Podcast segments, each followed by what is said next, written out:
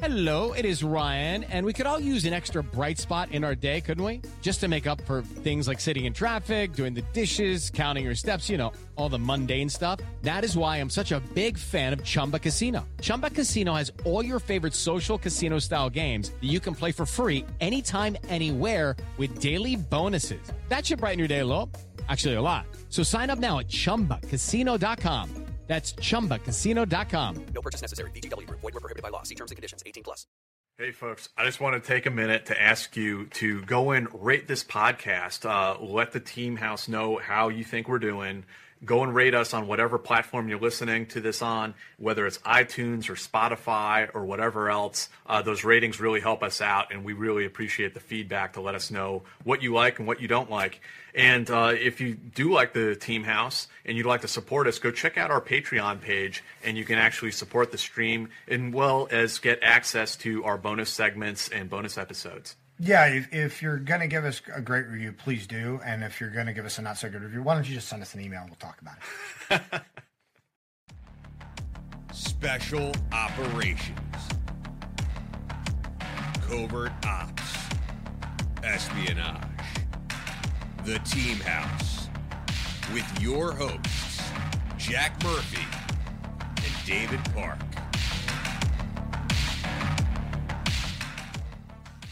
Hey guys, welcome to episode one hundred ninety-one of the Team House, hopefully without any technical t- issues tonight. I'm Jack, here with Dave. D's back there producing the show, and our guest tonight is Joel Funk. Joel served as a Chinook pilot, including uh, with the one hundred sixtieth Special Operations Aviation Regiment, the Night Stalkers, where he flew um, M H forty-seven missions in Afghanistan, Iraq, Syria, and elsewhere. So we're really excited to have him on the show tonight. Joel, thank you for joining us, man. Yeah, no, thanks for having me. It's a really, really great opportunity. Talk to yeah, you guys. Absolutely, dude. So start us off uh, telling us about, you know, your upbringing and sort of what your path was that took you towards the military. Yeah, so I, uh, I'm from southern or southwestern Illinois. I lived just across the river from Saint Louis. Um, grew up on a farm. Uh, you know, kind of a cool story in and of itself. Uh, you know, farm's been in the family since the eighteen thirties. I'm seventh generation. Um, and so for me growing up, you know, I really had three passions in my, in my life, you know, largely influenced from my dad as well, which was obviously the agriculture, um, the military, uh, which is tied to history, um, and, and finance, which is kind of weird, but you know, if we wound up going down that rabbit hole, uh, a lot of farmers are involved with finance because there's a history of they're using futures to kind of hedge their crops. Um, but also, you know, you know, within my dad's generation, a, a way to uh, supplement income uh, and to, you know, make money work for you when you don't have it in the, in the ground. And so for me, uh, and, I, and I guess really the other thing that kind of drove me to the military is I live five miles south of Scott Air Force Base, which, you know, and that's, you know, later in life, you know, all my Air Force friends thought it was kind of funny that I wanted to go in the Army to be a pilot, even though I'm by the Air Force. But I, you know, I, I always figured I'd, you know, accept the challenge and make life a little bit more difficult for myself than, uh, you know, the, the good old Air Force. But you know, I say that uh, jokingly. I got a lot of friends in the Air Force because being their Air Force Base, a lot of them go into. They're they're still in the Guard, still flying. You know, I got you know K C one thirty-five pilot friends, and uh, um, but it's a huge part of the community. Most of my A lot of my good close friends were were military uh, kids growing up, and so uh, go ahead. Sorry. No, no. I was, so th- it was a kind of a military community in a way. Is that what you're saying? That like a lot of them were military brats. Yep, uh, exactly. So we, uh, uh, and, and in fact, I'm a school board member now. So you know that's a huge part of the conversation that we have because that's a that's unique. You know, community and, and they have their own challenges with deployments, you know, even though we may not be, you know, at, at war anymore, you know, they still do their deployments, you know, overseas. And uh, so like my graduating class, you know, about a third of us, you know, not me, but a third of the school district is military. We have a, a distinct um, separate elementary school for the, uh, for the Scott Air Force Base kids. And then they integrate at the middle school and the high school level. Interesting. So when you were growing up, I mean, did you have relatives that were in the military or were you just exposed to it because of your proximity? Uh, So my, my direct lineage, uh, no, except for my grandpa on my mom's side did a few years in the Air Force. Um, he actually uh, wound up being an early computer programmer uh, in between Korea and Vietnam. He, he was out uh, in the islands, you know, off the coast of Japan listening. He had a, a signals intelligence role. Uh, so he did a couple years, but then with that training, he wound up working for Monsanto for like forty years because, you know, he had this technical background from the Air Force um, and was an early uh, adopter and user of tech within within that company, um, which ironically is interesting because, you know, Monsanto and, you know, G M Os and right. uh, Roundup Ready beans, it all, it all kind of connects in a weird way. And then on my my dad's side, I had a, um, a Navy uh, veteran, uh, and an uncle who, uh, who's now since passed, but he uh, uh, he was a chaplain's assistant. And uh, yeah, you know, I don't think I don't think he had any military in his family, but, you know, um, it just happened to be he just wanted to go in the Navy. That was, you know, during the during Vietnam War, and, you know, that was an option. He uh, he went down, you know, during that time. So what type of farm did you grow up on? Because I know there are like livestock farms, yield crop farms, like, right? It's not just it's not just every farmer does everything. Right, and and in fact, uh, that's a huge distinction now within agriculture. You know, a lot of people have this vision of, you know, the, uh, that that picture of the um, the portrait of the, the farm farmer's wife and the farmer standing next to the old, you know, farm building, and, you know, they got all the, you know, the red barn and right. cows and pigs and, and, you know, and their crops as well. And that's not really the case anymore. Most of uh, agriculture separated. You either went livestock or you went, you know, row crop. Um, you know, from a Uh, an efficiency standpoint, that makes sense, you know, if you want to just do one or the other. And a lot of people wanted to get away from livestock because it, t- it ties you to the ground.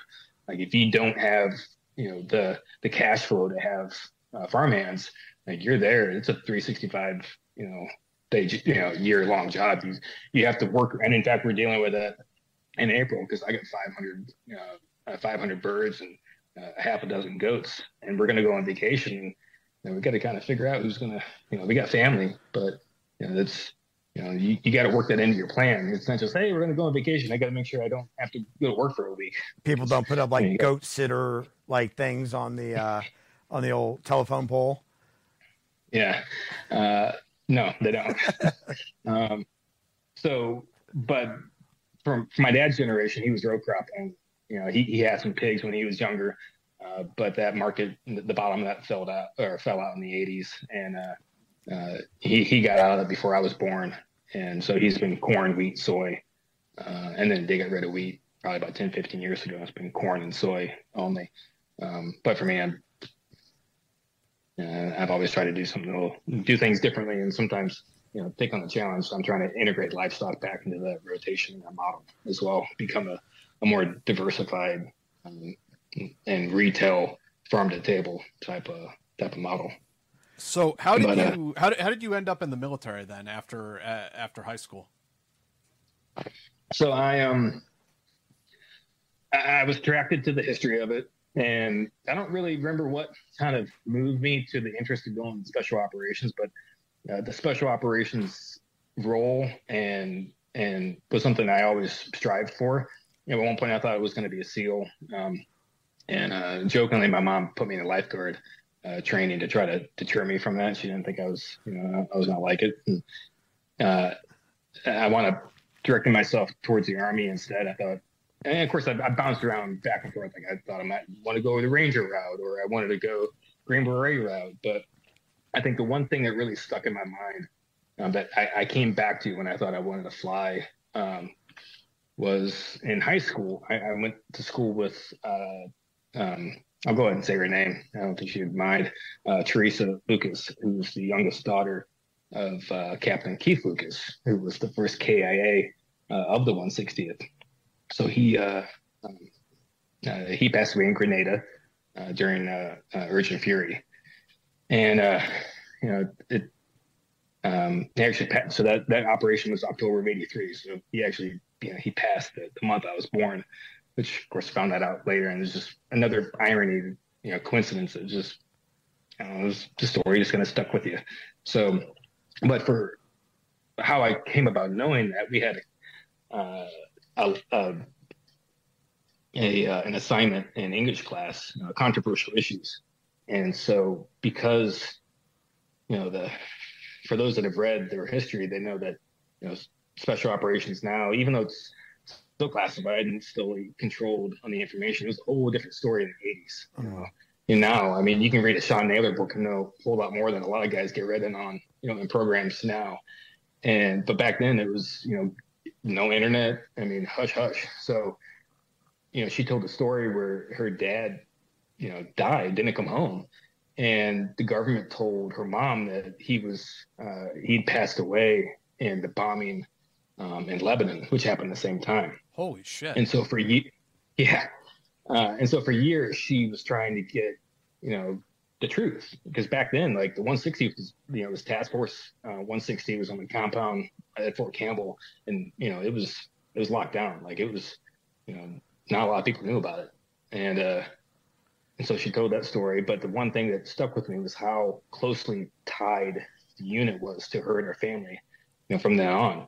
You know, it's it's not well known, but the, the regimental commander will sign, you know, a handwritten note, a letter to all the Gold Star families on the anniversary of their, uh, their families, uh, their their soldier having passed away, you know, up until now. Um, you know, they the the, the Night Stalker Association is, is very close knit. You know, it's you know when, when you're in your your family, and so that was like, wow, that's you know that's really powerful. Like, I'm, I might want to be power, you know, be part of that someday. And so, uh, you know, that that was kind of the goal, and then just trying to figure out how to get there, right? So, uh, I applied to West Point and went through the nomination process. My congressman at the time, I did get a nomination, but I was on the waiting list. And so, in, in, in typical good, uh, you know, not being in the military yet, but having a second and third order, you know, effect plan, you know, having a contingency plan built into the plan, uh, I applied to the Citadel as well, and so I went there for uh, for college uh, on the uh, an R O T C scholarship with the intent of you know, becoming uh, an officer. So, what was the Citadel like when you when you showed up there? Was it was it the dream come true, or uh... was it TAPS? No, so it um it when I was there they, they they definitely prided themselves in having, at least regardless if it was true or not, the, the reputation of being the most difficult military school in, in the whole country. And so, you know, freshman year sucked. I mean, it, you, uh, lots of you know you, your head's shaved, you're you're you're running around all the time, you're always getting yelled at. I mean, it's it was uh, it was intense.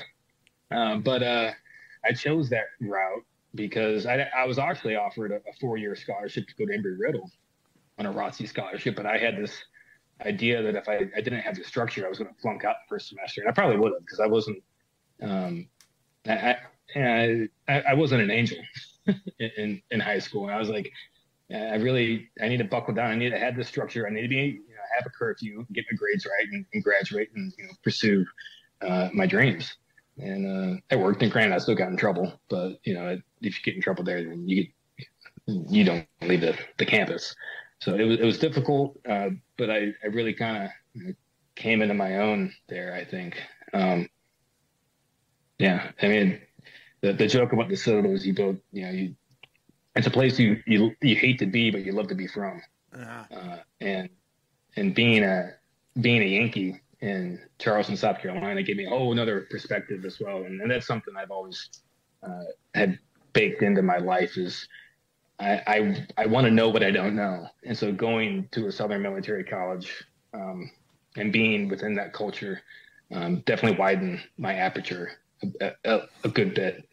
Um, I mean, there a lot, there's a lot to that, of course, but I remember growing up, you know, in, in, in Illinois, like we would have Lincoln impersonators come in and talk about all the great things that Abraham Lincoln did, you know, freeing the slaves and went on the war. And you go to, things might be a little different now, but Lincoln was like, you know, the devil incarnate uh, in in Charleston, South Carolina. He was he was not looked favorably upon. Did I mean, we we wore gray when you went to the Citadel? Like you had this idea to be a pilot. In the, I assume in the Army because you wanted to go to get to the one sixtieth eventually.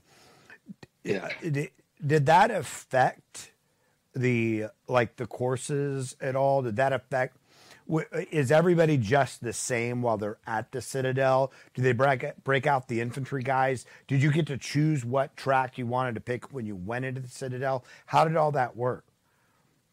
So once again, back to that bouncing back and forth thing, like I actually went to the Citadel with the intent of being going the medical route. I wanted to be a trauma doc. And, you know, and come to find out, like, we actually had trauma doctors on the back of, you know, Chinooks and, you know, when you're deployed and they, they would, you know, there's special, there's S M Us, you know, built around um, having these highly ex, you know, uh, experienced doctors. Didn't know that, of course, at the time. Um, but then I changed my, my major when I got there to political science because that was, you know, Uh, politics and history was something that I was always fascinated with and I, I liked. I think I'd go that route instead. So at that point, I, I actually thought I was going to be go the ground route, but then, um, you know, I uh, also realized and I, I don't really like running a whole lot and rucking. Um, you know, the, the aviation route seemed a little bit more uh, appealing to me in that, that sense as well.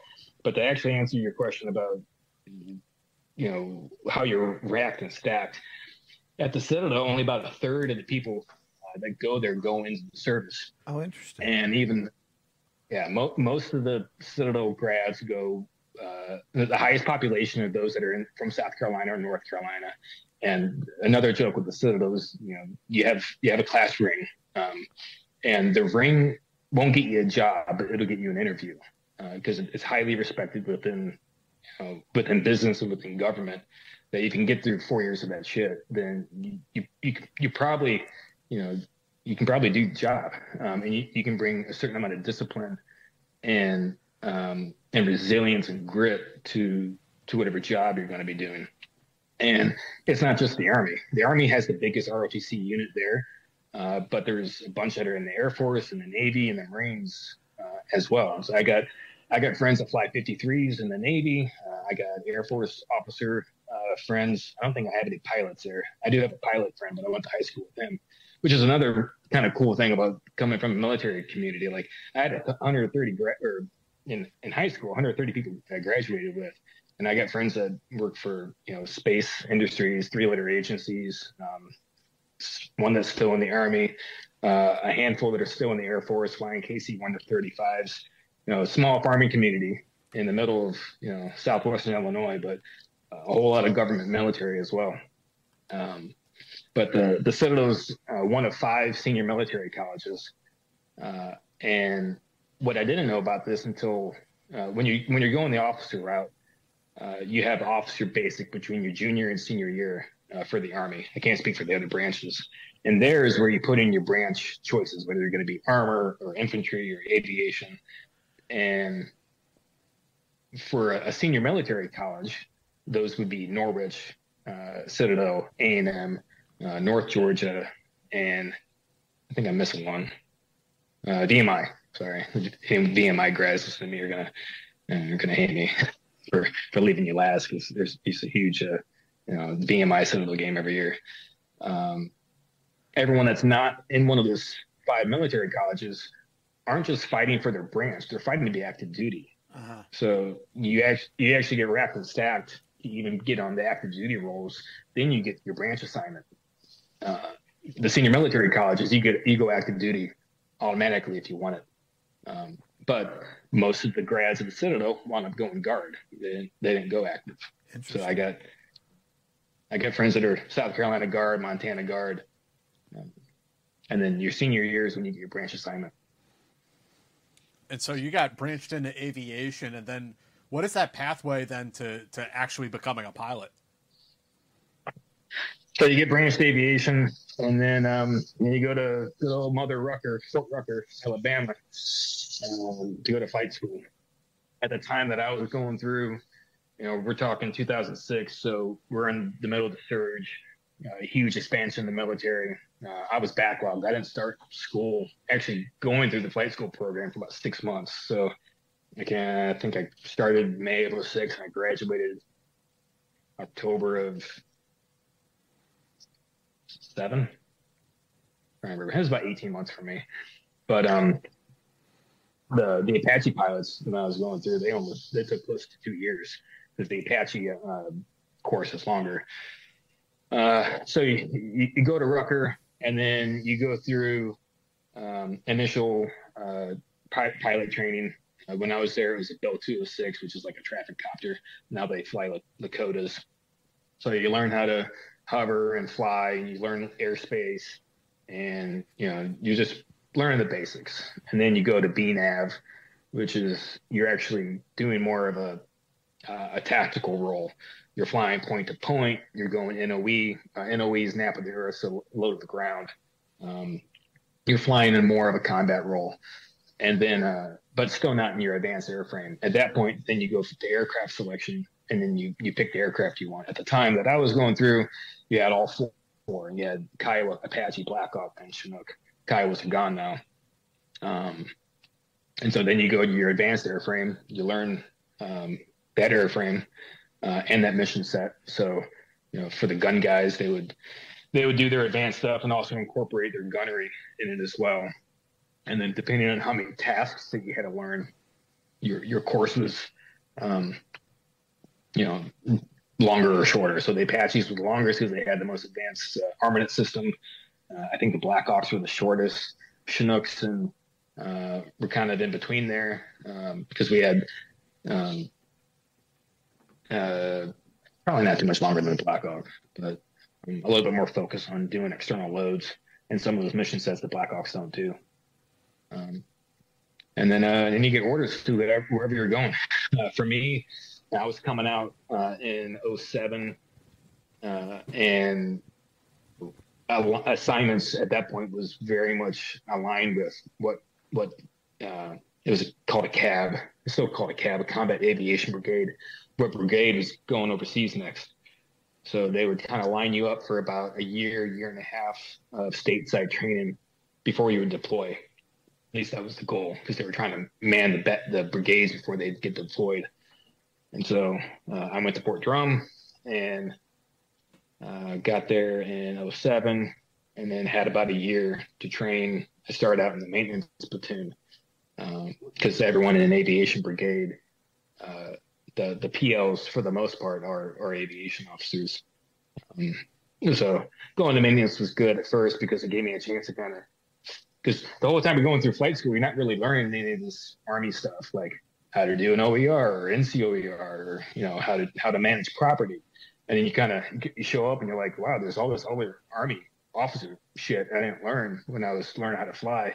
So it gave me a chance to figure that stuff out before – you know, I then went to the flight company couple months before deployment, and uh, we went to Iraq in uh, oh eight to oh nine. So, uh, so let me pause for a question before we move on. Let me just give a quick shout out to the sponsor for this show. It's Battling Blades. Uh, this company makes all sorts of uh, wild stuff, like this here ninja sword that I, I always like to wing around the office, and you know I'm careful not to take off one of Dave's ears. Um, but they make all sorts of stuff like this. They also make these dice that Dave's holding. They, uh, yeah, they have amazing blades. Any type of blade you're looking for, historical, like uh, rep, uh, reproductions, uh, Gurkha blades, Viking blades, Greek blades, like the Gladius, or I guess that's Roman, but they have like the Xyphus, um, it, anything you were looking for. What's that, D? Spartan blades. Spartan blades. This is Team House. Um, yeah, they have amazing dice sets. They have chess sets.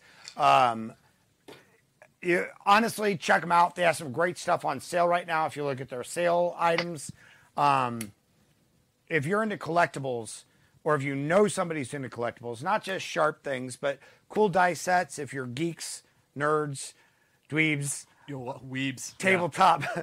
weebs, uh, tabletop role players. If you like the uh, cosplay stuff or the period dress, they have great uh, handmade, or I think they're handmade, but they have great costumes, um, and they're free shipping for under uh, for anything over two hundred dollars. And so, folks, you can check them out at battling blades dot com and use the promo code TEAMHOUSE. You get twenty percent off your order. So that's, that's a hell of a deal. battling blades dot com, the promo code TEAMHOUSE to get check them out. They off. have really cool stuff. And then the other thing I just want to um, shout out real quick is I want to let you guys know. Um, You, we'd really appreciate it if you enjoy these interviews. If you could subscribe to the YouTube channel, it's free to do. Just hit subscribe.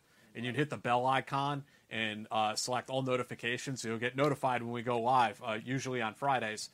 Uh, also, down uh, link down in the description is a uh, link to our Patreon, where you can get access to um, these episodes ad-free. Um, yeah, and let me tell you, Lefroy is not you. free.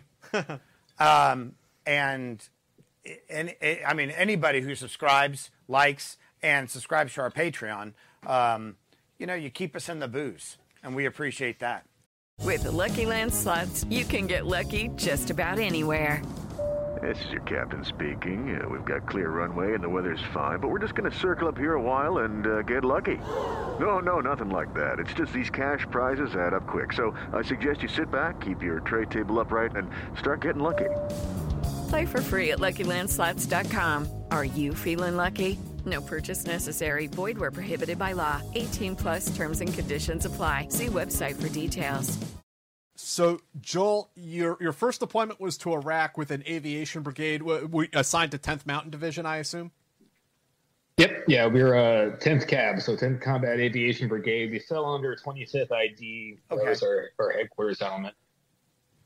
Okay. twenty-fifth I D. Uh, out of curiosity, real quick, did, did you pick the Chinook? Was it picked for you? How, how did that process work for you?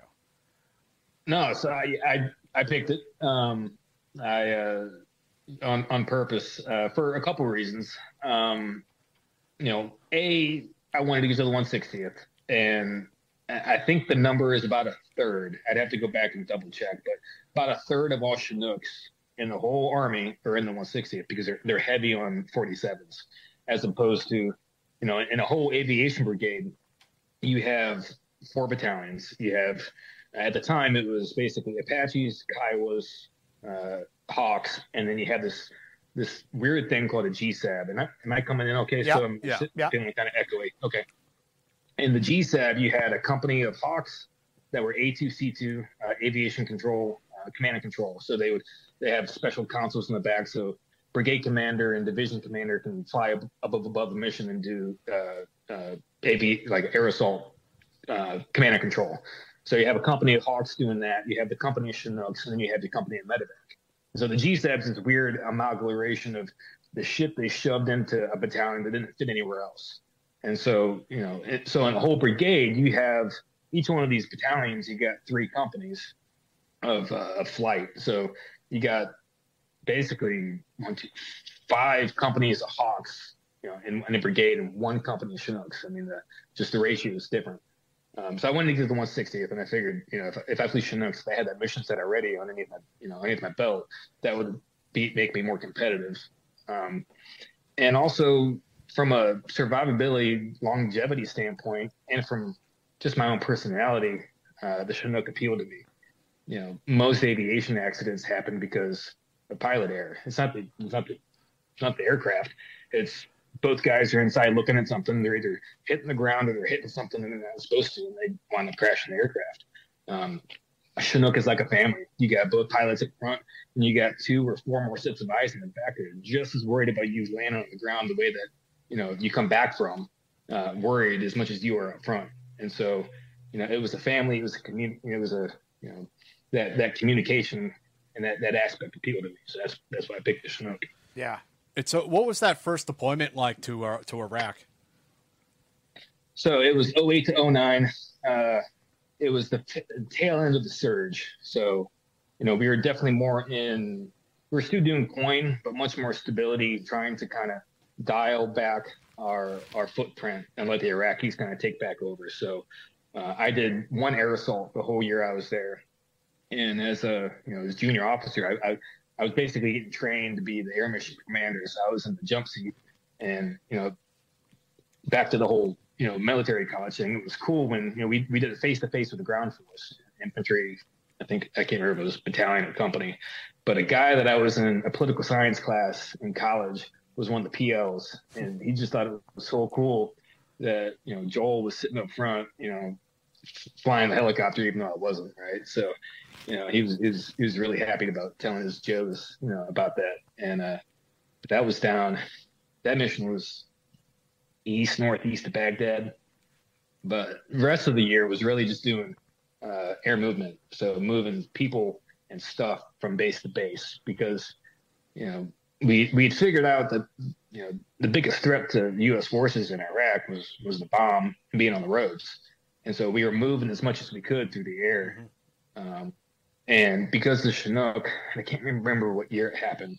Chinook's a big target, and uh, the man-pad threat was huge. So, you know, it, we flew. We lived at night. We were vampires. So I was, which was great because all my mission hours are all night, mm. and so that that that helped me um, understand and be once again more competitive to to to assess and, you know, try out for the one sixtieth, because I had those night vision goggle hours, and it was, you know, at that point kind of second nature. I spent a year doing it, and what? so I applied.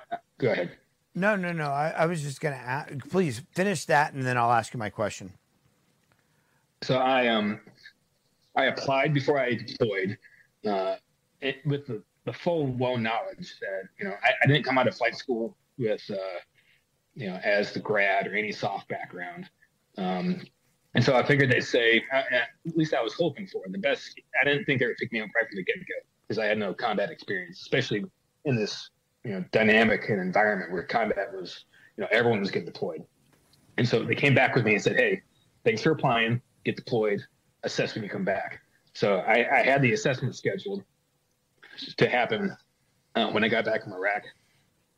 And so for me, that was like, you know, I probably could have done a lot more uh, preparation, you know, physically. That was really the thing I was worried about, was the physical side of it, you know, doing the, you know, doing the P T test and doing all that aspect, and, you know, hoping I was going to be, you know, the P T stud. And uh, um, so I had about a month and a half, two months back home. So I, I worked my ass off in the gym to get ready for assessment. Um, and I assessed, and, uh, and I, I did good enough, right? And they, they took me on board. I was, I was, I was thrilled. I love that. I did good enough, because it's, it's not an easy assessment. What what do you think, like, the attrition rate is uh, for the for the whole assessment process? Uh, I don't know, man. Um, I mean, I mean, really, you're if if they've picked you up for an assessment, you know, what I've been told is they already have a slot that they're looking at you for. So if you're going to Campbell uh, under with an assessment, it's it's yours to lose. Because they want you, they have a slot ready for you. They don't need to fill that slot, um, but they they want to see you, um, you know, give it all you can. And, and the most important thing is you don't quit. Yeah, you know, you can fuck up, you can fuck up left and right, but uh, you just can't quit. You gotta keep trying.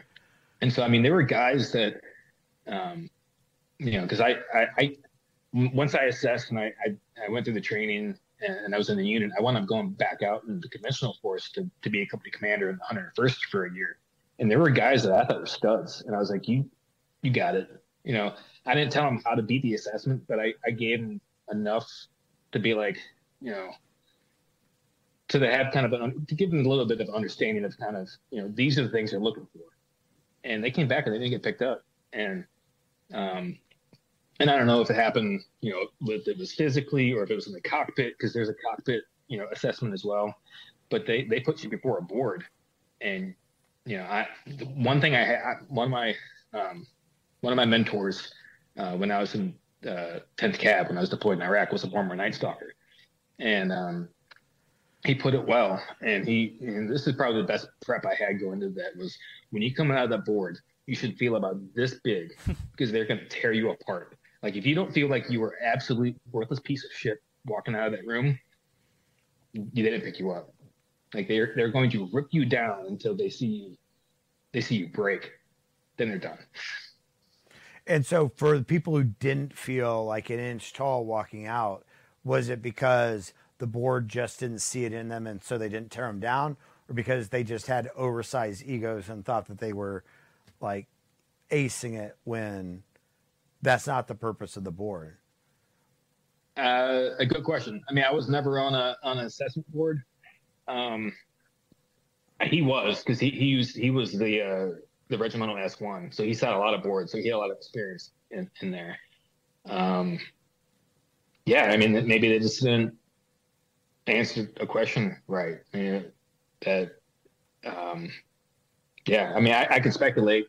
Yeah. I mean, the one the one guy that I, uh, you know, I, I was a, a leader for that went, he, he thought he knew what question he answered wrong that they didn't like, but you just don't know because, you know, you walk out of the room, they talk and they, they vote and, you know. So w- without giving any without giving anything about the board away, because we know that the, like boards are an important part of the selection process for everything.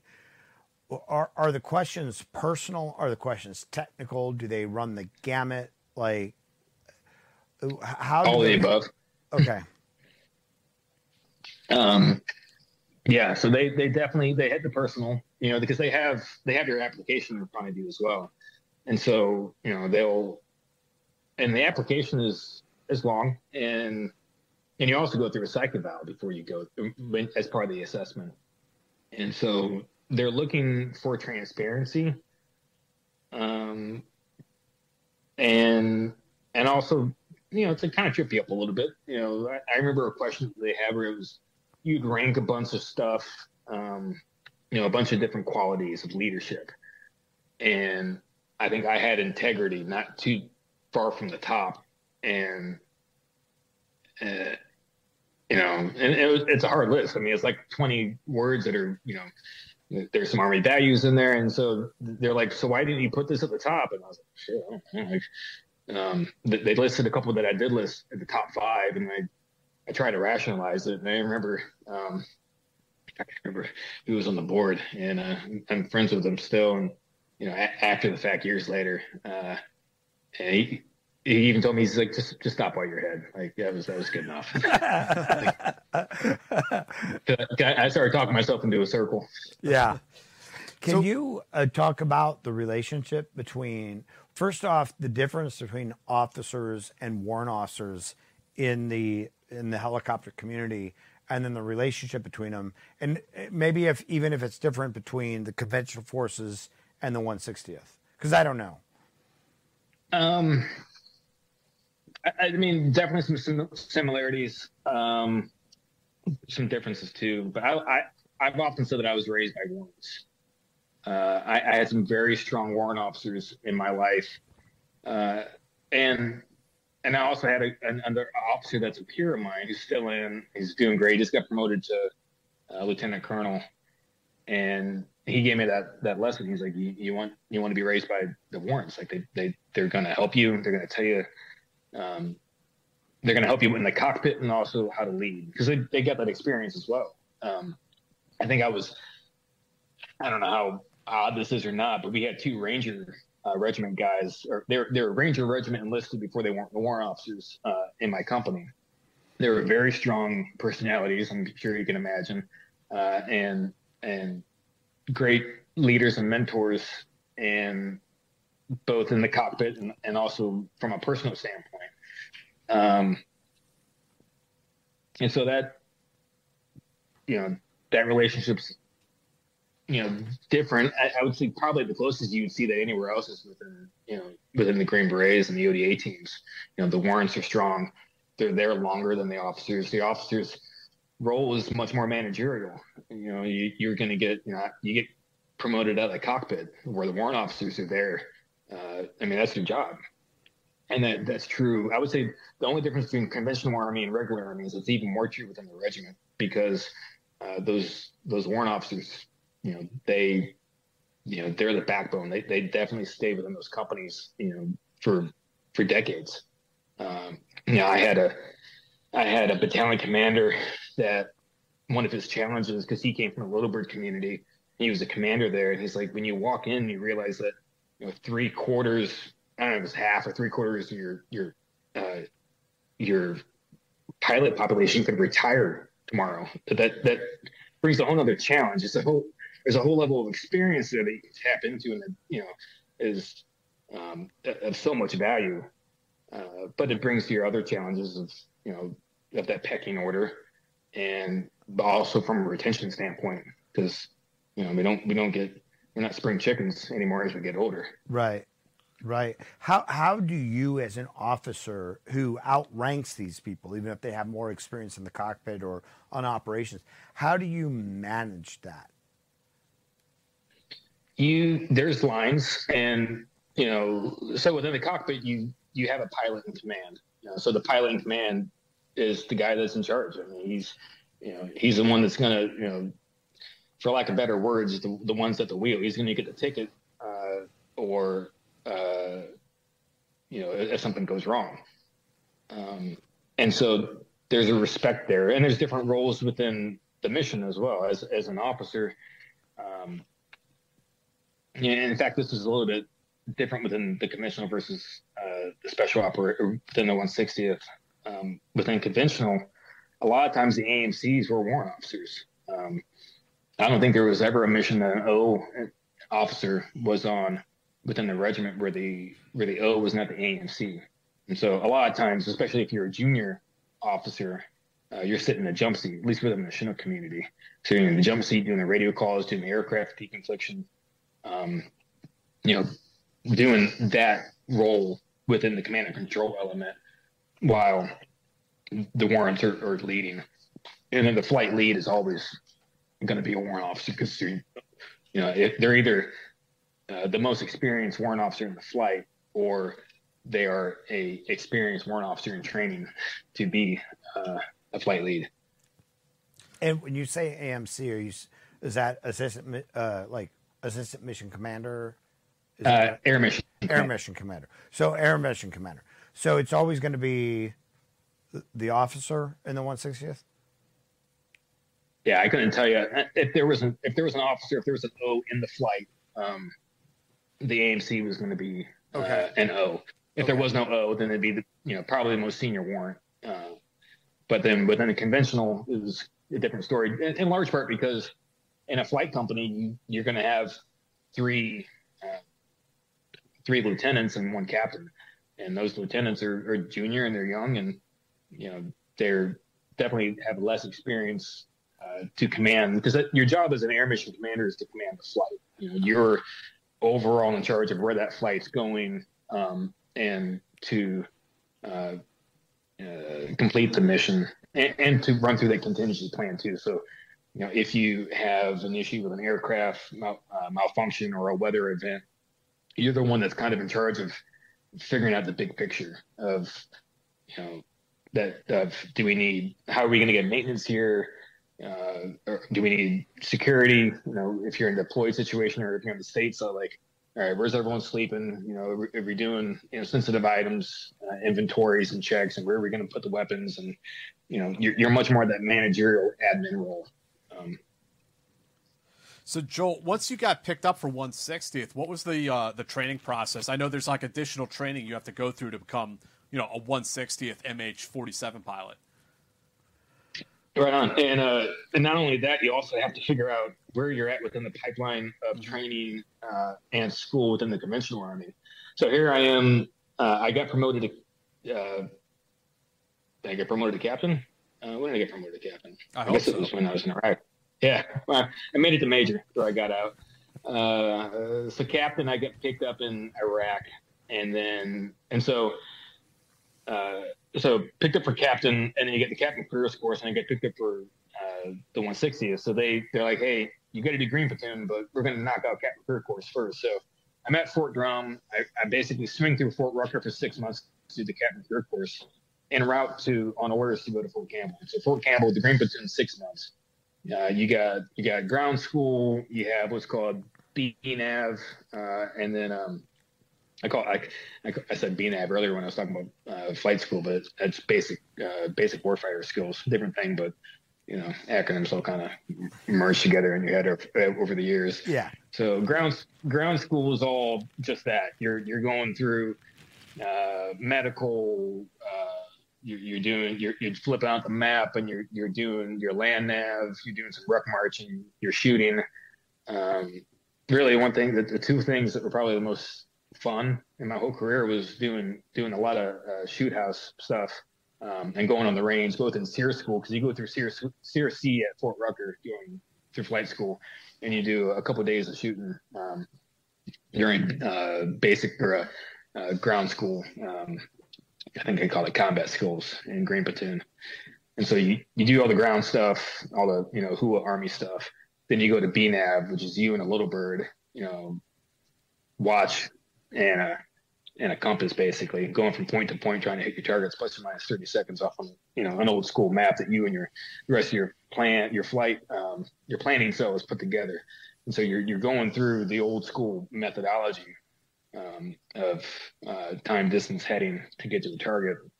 And then you go to your advanced aircraft where you, if you're not already a Chinook guy um, or, or trained in that Chinook. So for me, like I, I, I flew the old D models when I was in Iraq. And so we're talking steam gauges, you know, like there, there was no digital stuff, no moving maps. We had a moving map that they actually they had to mod the aircraft for when we were in Iraq. It was an e-board that it was like a little, you know, clunky iPad or like iPad that was on your knee that actually had a moving map on it. It was the only moving map we had. Um, So we, uh, you know, we went through a lot of paper and ink in Iraq because it was, you know, map printing every night for uh, for every mission.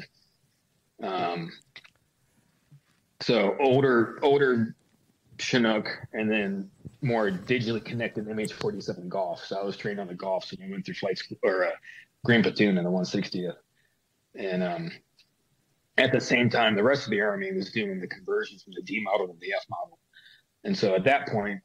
You know, you fast forward a couple of years when I went back to the regular Army, uh, I had the Golf model transition. So I understand more the advanced uh, avionics architecture uh, that the system had. But there were there were still differences in, you know, how some of the things were within the checklist and just the aircraft uh, system uh, methodology was. Um, and then, you know, the other differences between the Golf versus the regular Army has the Fox, is the fuel probe and the hoist and the fatter tanks. And so there, there are other systems attached to the Chinook within the one sixtieth that make it an M H, a modified helicopter, or sorry, a multi-purpose helicopter um, that's heavily modified. Mm-hmm, mm-hmm. And, and so how, how do you, what, what's the rest of the one sixtieth pipeline that takes you until you're, you know, a, a, I guess, certified pilot in the unit? Yeah, so Green Platoon's about six months, mm-hmm. uh, and then once you graduate from Green Platoon, then you were, um, you're not. Uh, I'm trying to remember how they worded it. I think you were. I think you come out of it as a B M Q. You still have to go through what's called progression when you get to the unit. So even though you basically you have the certification, you're going through Green Platoon, you have the qualification of that aircraft. Once you get to the company, and at that point, it should just be basically a you know a check mark on your records because if if you got through the pipeline. You, you you have the ability and this and the, the experience to pass the check ride when you get to the company, but you still have to go basically prove that you know what you've been what you said you knew, and then you are then ready to deploy. The the one sixtieth. So, so then, oh please yeah, go ahead. Sorry. No no, I was just gonna say the one sixtieth conducts I think sometimes miracles, right? The pilots do stuff that people are just amazed that they can do. Were there times during the pipeline, you know, during your green team, when they were telling you what they want, what they wanted you to do, and you're like, "Oh shit." Uh, or do they work it up in a way that that makes it all attainable? Yeah, it it, it is because uh, there is a simulator, uh, at, you know, that they build into the training as well. So before you're actually behind an M C one thirty trying to put the fuel probe into the back of the, the basket and trying to get, you know, basically do formation flight, you know, you know, behind a giant fixed wing aircraft, like you've done it, you know, in a simulator. And so they, they, they go, they definitely prepare you for that. I mean, and for good reason, right? I mean, it, it's a dangerous thing and you, you want to basically kind of build up your, not just your experience, but your, your resilience and kind of your, familiarization before you're really doing in real life, because not only is it dangerous, you know, you get money involved as well in training time and hours. And, um, so yeah, I mean, it's, they, they build you up to it, you know, the overwater stuff. I, I say the, the helicopter air to air refuel is probably the most dicey, but you know, that and dust landings. I mean, I, I only know, I got one friend, um, and, uh, that had an accident.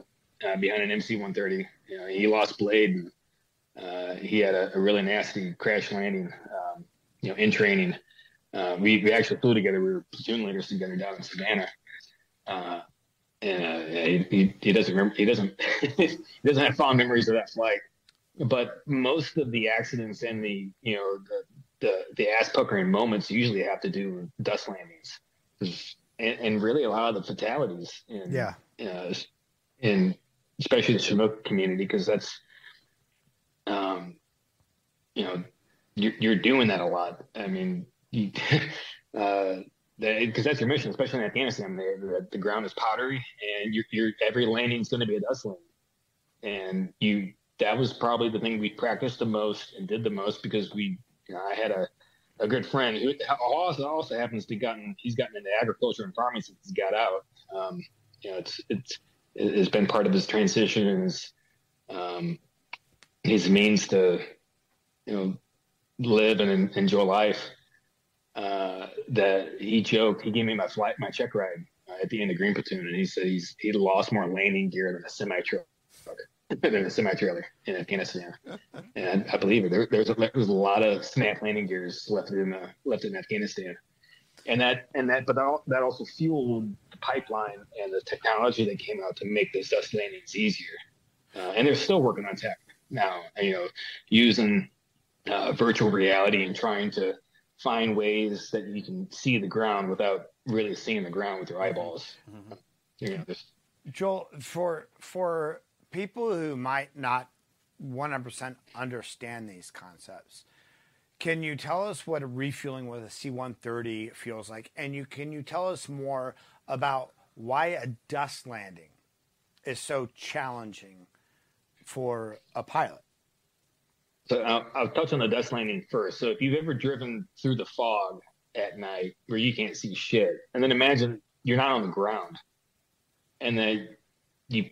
you know, instead of a steering wheel, you have a, you know, basically a, a joystick in your hand. You push it a little bit too far to the left or the right, uh, and you, you try to slow down. But are you slowing down, or are you going backwards? And are you are you are you drifting to the left, or are you starting to flip upside down? I mean, that's that's what you're dealing with in a dust landing. Like you you can't um, you can't see, and so you go in with enough inertia that you're you know it's. You know, the thing you're constantly saying over your into your head is forward and down, forward and down. And so, you know, it, it's a lot, especially with the aircraft's landing gear within a Chinook. It's not very tolerant left to right, but it'll you can smack it into the ground. And you you got a little bit of re- resilience and some resistance there, and you you can come back out of it. Um, you start doing you know side to side action, you're in trouble. And so, um, I guess that's the best way of explaining it is. You're in fog, but you don't necessarily know what side's up because your tires aren't on the ground anymore. Yeah, I, I mean, I remember climbing onto the back ramp of a, of an M H forty-seven in, in, in one of those kinds of dust landings, and it's like something to describe as like, you know, like you're in uh, in one of those movies where there's like the depiction of hell and there's just like red dust like swirling all around you and you can't see a damn thing and... And even on the ground, you know, as a as a as an infantry guy, you're like, where is this helicopter at? And, and when you see the crew chief, you're like, oh, okay, thank God. Um, yeah, it sucks, and I can imagine. I can only imagine for the for the um, pilots, it's like must be like landing underwater. I mean, you don't you don't know where the hell what's up, what's down, except for your instruments, of course. Yeah, and you have to coordinate the coordinate that with the ground force as well, because you don't want to. The last thing you want to do is have the L Z set up so you're overflying your people, right? A, because you're not you're trying not to dust them out, but you also don't want to land on them, right? Uh, and so you, you try to offset enough, but also not go so far that the guys have to go a quarter mile to get to the back of your ramp. So, yeah. you know, you, you got to try to stick it where you want to stick it, and you know, and hopefully no one's underneath you. Yeah. I know. By the way, when the when the blades are turning, um, I can't remember what it's called. But uh, you get a light effect as well it's with the, the sand hitting electrostatic, the yeah, effect. yeah, the electrostatic, yeah, and and it's like for people who haven't been to Afghanistan, like there's this dust, it's like moon dust, it's like a, it's like talcum powder, and so when you guys are coming down in your helicopters, and once that starts kicking up, you're just in this fog, like you say, that you can't see anything. And, and then the yeah. mid-air refueling.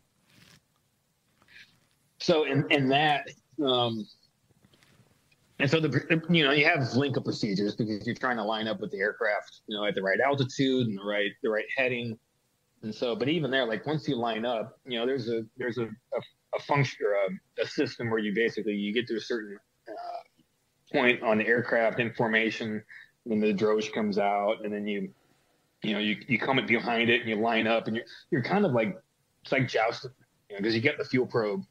Uh, and the cool thing with the Chinook is the, the probe is actually, um, it doesn't extend uh, like the, like the Hawks does. So, um, anyway, so you line up on the probe, and then you, you know, you're, you're actually the, the drogue is actually coming up underneath the rotor blades. So you, you have, I mean, you got to hit it right. Like you, you tilt your aircraft forward, you come in, you hit the probe, and then you can't just stay there. Like you have to come up into the refuel position. So you hit it, you connect, and then you're physically dragging it up into space um, with enough slack that it doesn't fall. You, the probe doesn't fall off, because then you got to re- completely reset. But then you can't come too forward, because then you're going to crash into the damn, you're going to hit the, the wing of the airplane. So there's this nice little, um, I guess, you know, that'd be better because you can't do that. In three feet, three yeah. feet margin. So, so this plane, yeah. this airplane is traveling, uh, you know, how, what, whatever they're, I don't know, one hundred thirty knots, whatever they're trying. I don't know how fast the refueling happens, but this airplane is going, this helicopter catches up, hits this probe, rotates up. Yeah, it, and then you're you're hanging you're hanging out there until you get enough gas. And the other consideration too is, you know, when when you're dealing with aircraft, uh, not only are you talking about speed and, and you know, you're also dealing with the amount of power you have. So as you're taking on gas, you're taking on weight, and so you have only so much power that you can pull. And also the aircraft has its own the you know the M C one thirty has its own limitations with airspeed. So it can't slow down too much, because then it'll fall out of the out of the sky. The reason we can get behind an M C one thirty is their stall speed is lower, as opposed mm-hmm. to the you know the big boys, the A Cs up, yeah. up at altitude. And so they can't slow down, uh, and you can only go so fast, because as you getting as you're bringing on more fuel and more weight, then at a certain point you can't pull any more power. So depending on the mission and the altitude and, and the and the temperature. You know, a lot of times, I mean, not a lot of times, but in Afghanistan, you might just fall off the probe because you can't keep up anymore. Right. And then well, you, you got what you got. You get behind, get in the back of the line. And then because the Army feels this isn't challenging enough, you also have to do it at night under nods. You know, you add that extra, yeah, extra, extra little. You get that little extra high off of that off that experience. Doing I mean. It all in a green world. Yep. Uh, so let's talk about life in one sixtieth, man. What was, uh, what was, what was like the first deployment that you, you hopped on, uh, with the unit? So my, my first one, uh, one thing that was, so all my flying rotations, and because I came, I was in and I came out and I went back in, uh, my, all my flying rotations were in one year. Uh, and so my first rotation was, I was a, uh, Uh, battle captain. So I was in a staff position. Uh, you know, my job was mission tracking, but also coordination. So I was, I was liaisoning with the, with the ground force and what missions they wanted to do. So, you know, it was in, I was in Kandahar, and we were in support at, at that point. You know, um, my, my element was in charge of, in large part, what, you know, many would call the vanilla soft. So the, the, the, the SEALs, uh, um, outside of six, uh, the Green Berets and MARSOC. And so we had the, the Siege of SOTIF mission, the uh, Combined Joint Special Operations Task Force. And so each component had a different region. And so my job was basically say, hey, all right, SOTIF West, what missions do you want to do this week? SOTIF North, SOTIF South. And then trying to deconflict that so that we could support as many as we could in alignment with our own limitations of crew rest and really how many crews we had, because there was more missions that were uh, potential than we could actually fulfill with our um, with the, the the capabilities that we had. Because at that point it was two thousand twelve, and we were very much in the village stability operation uh, mm-hmm, mm-hmm. Uh, role. So we were still doing uh, most. The rest of the regiment was supporting the T S T counterterrorism. You know, go finding. You know, the local Taliban or, or bomb builder mission. Our our job was supporting that. You know, we would drop off a team one night. They would walk into town. Um, they'd, you know, presence patrol, shake hands, figure out where the, you know, get an idea. You know, putting boots on the ground. You know, showing that they were there. And of course, throughout this whole time, the vast majority of people who were flying were Afghans. So we, we would have SEAL teams in the back, but most of it was uh, uh, uh, was Afghan commandos. Um, so we would drop them off one night.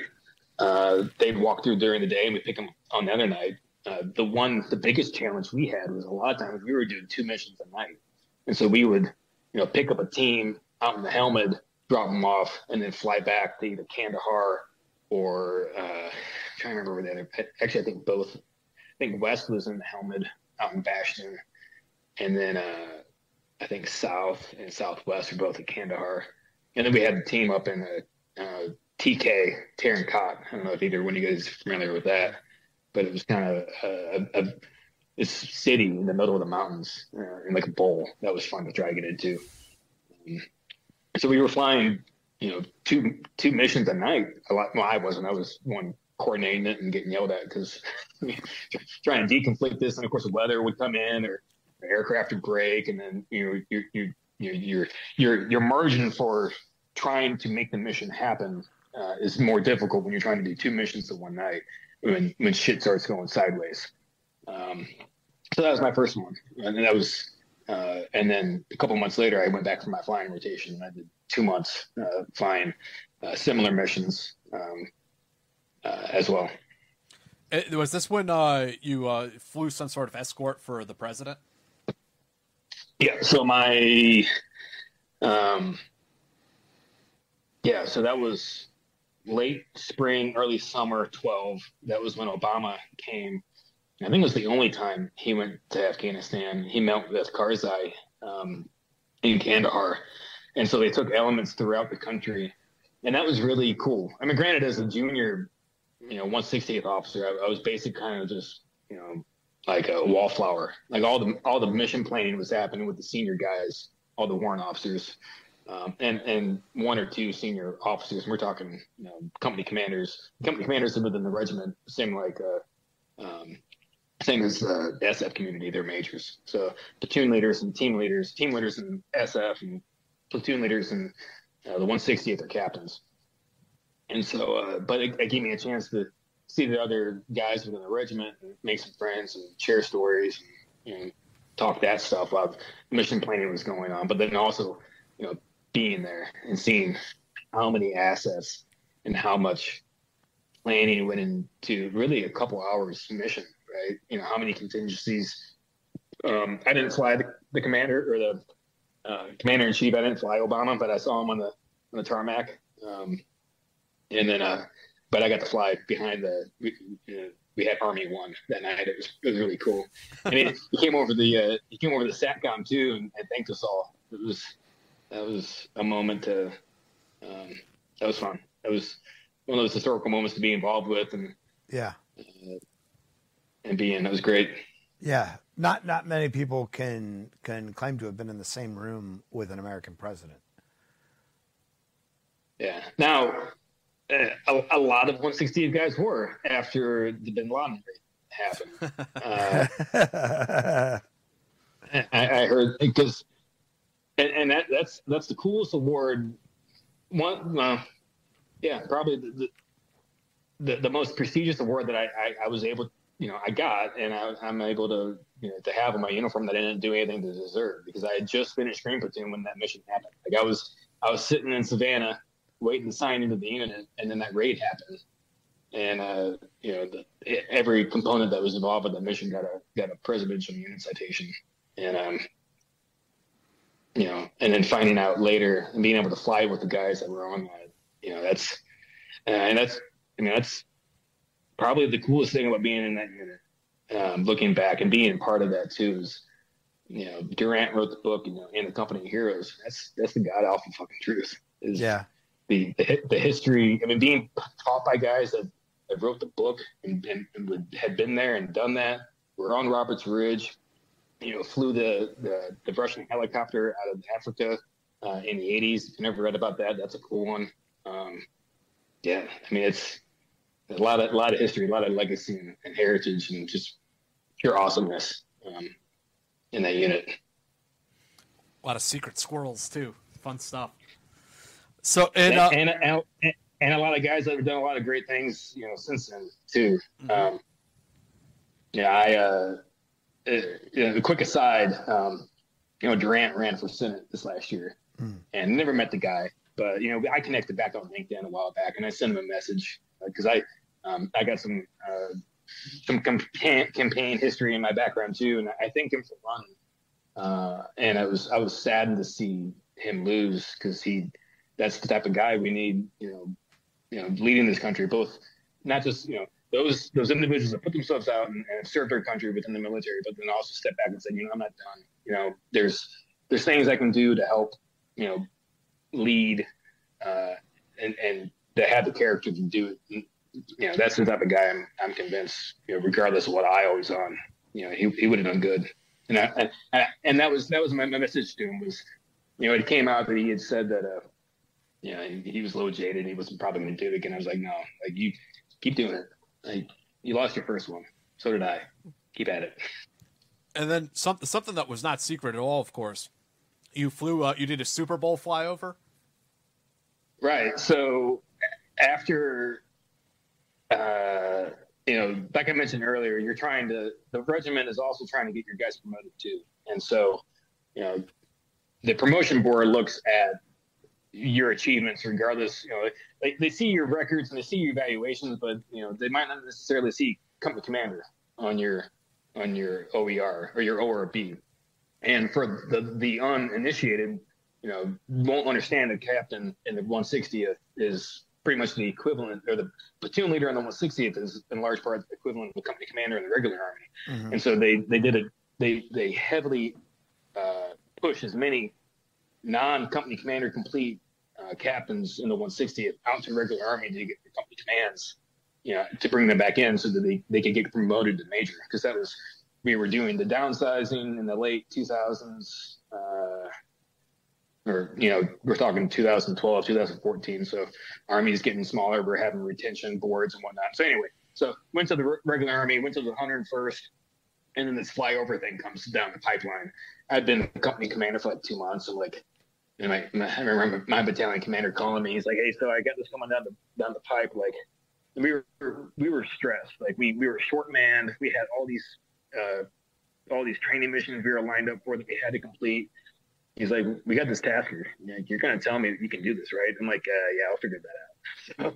So, um, so they sent um, all they sent the airframes to New York, and you know it was uh, it was fun. I mean, flying over the Super Bowl, uh, you know, be, being that, uh, and of course it was at night as well, which was also advantageous because all of us, you know, the the unit had just come from being in Afghanistan. I'd spent all these hours flying in Afghanistan, and I came in. Um, And, uh, you know, they had the Hawks, the Apaches, and the Chinooks, you know, in the back. Um, yeah, no, that was, that was, that was fun. So, so. And it, and it was, go ahead. No, Sorry. please. I, I go ahead, finish that. And then I'll ask you. Um, I was gonna say it was in and of itself, you know, worthwhile because it gives you a chance to, you know, I worked with a different battalion commander that wanted to become the brigade commander, you know, seeing how he handled things. And it gave you a chance to get away from the mothership and kind of, all right, well, I'm I'm in charge here. Like, I got to figure some of this stuff out. Like, you know, if we have a down aircraft or we have maintenance or, uh, you know, just, just dealing with that stuff that you won't necessarily deal with when you're when you're at home station. Like, you're on big board rules, and you got to, you know, um, you know, ad- adapt, uh, make it happen, or or you know, get fired.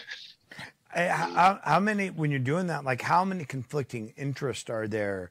Like there's, do you guys, there's whatever, you know, there's the F B I, there are local police, like who, who are you working for at that point in time? Uh, for the Super Bowl flyover? Yeah. Or, um, yeah, I mean, we had, we had, uh, battalion, or we had brigade level representation that was dealing with, Um, with local authorities.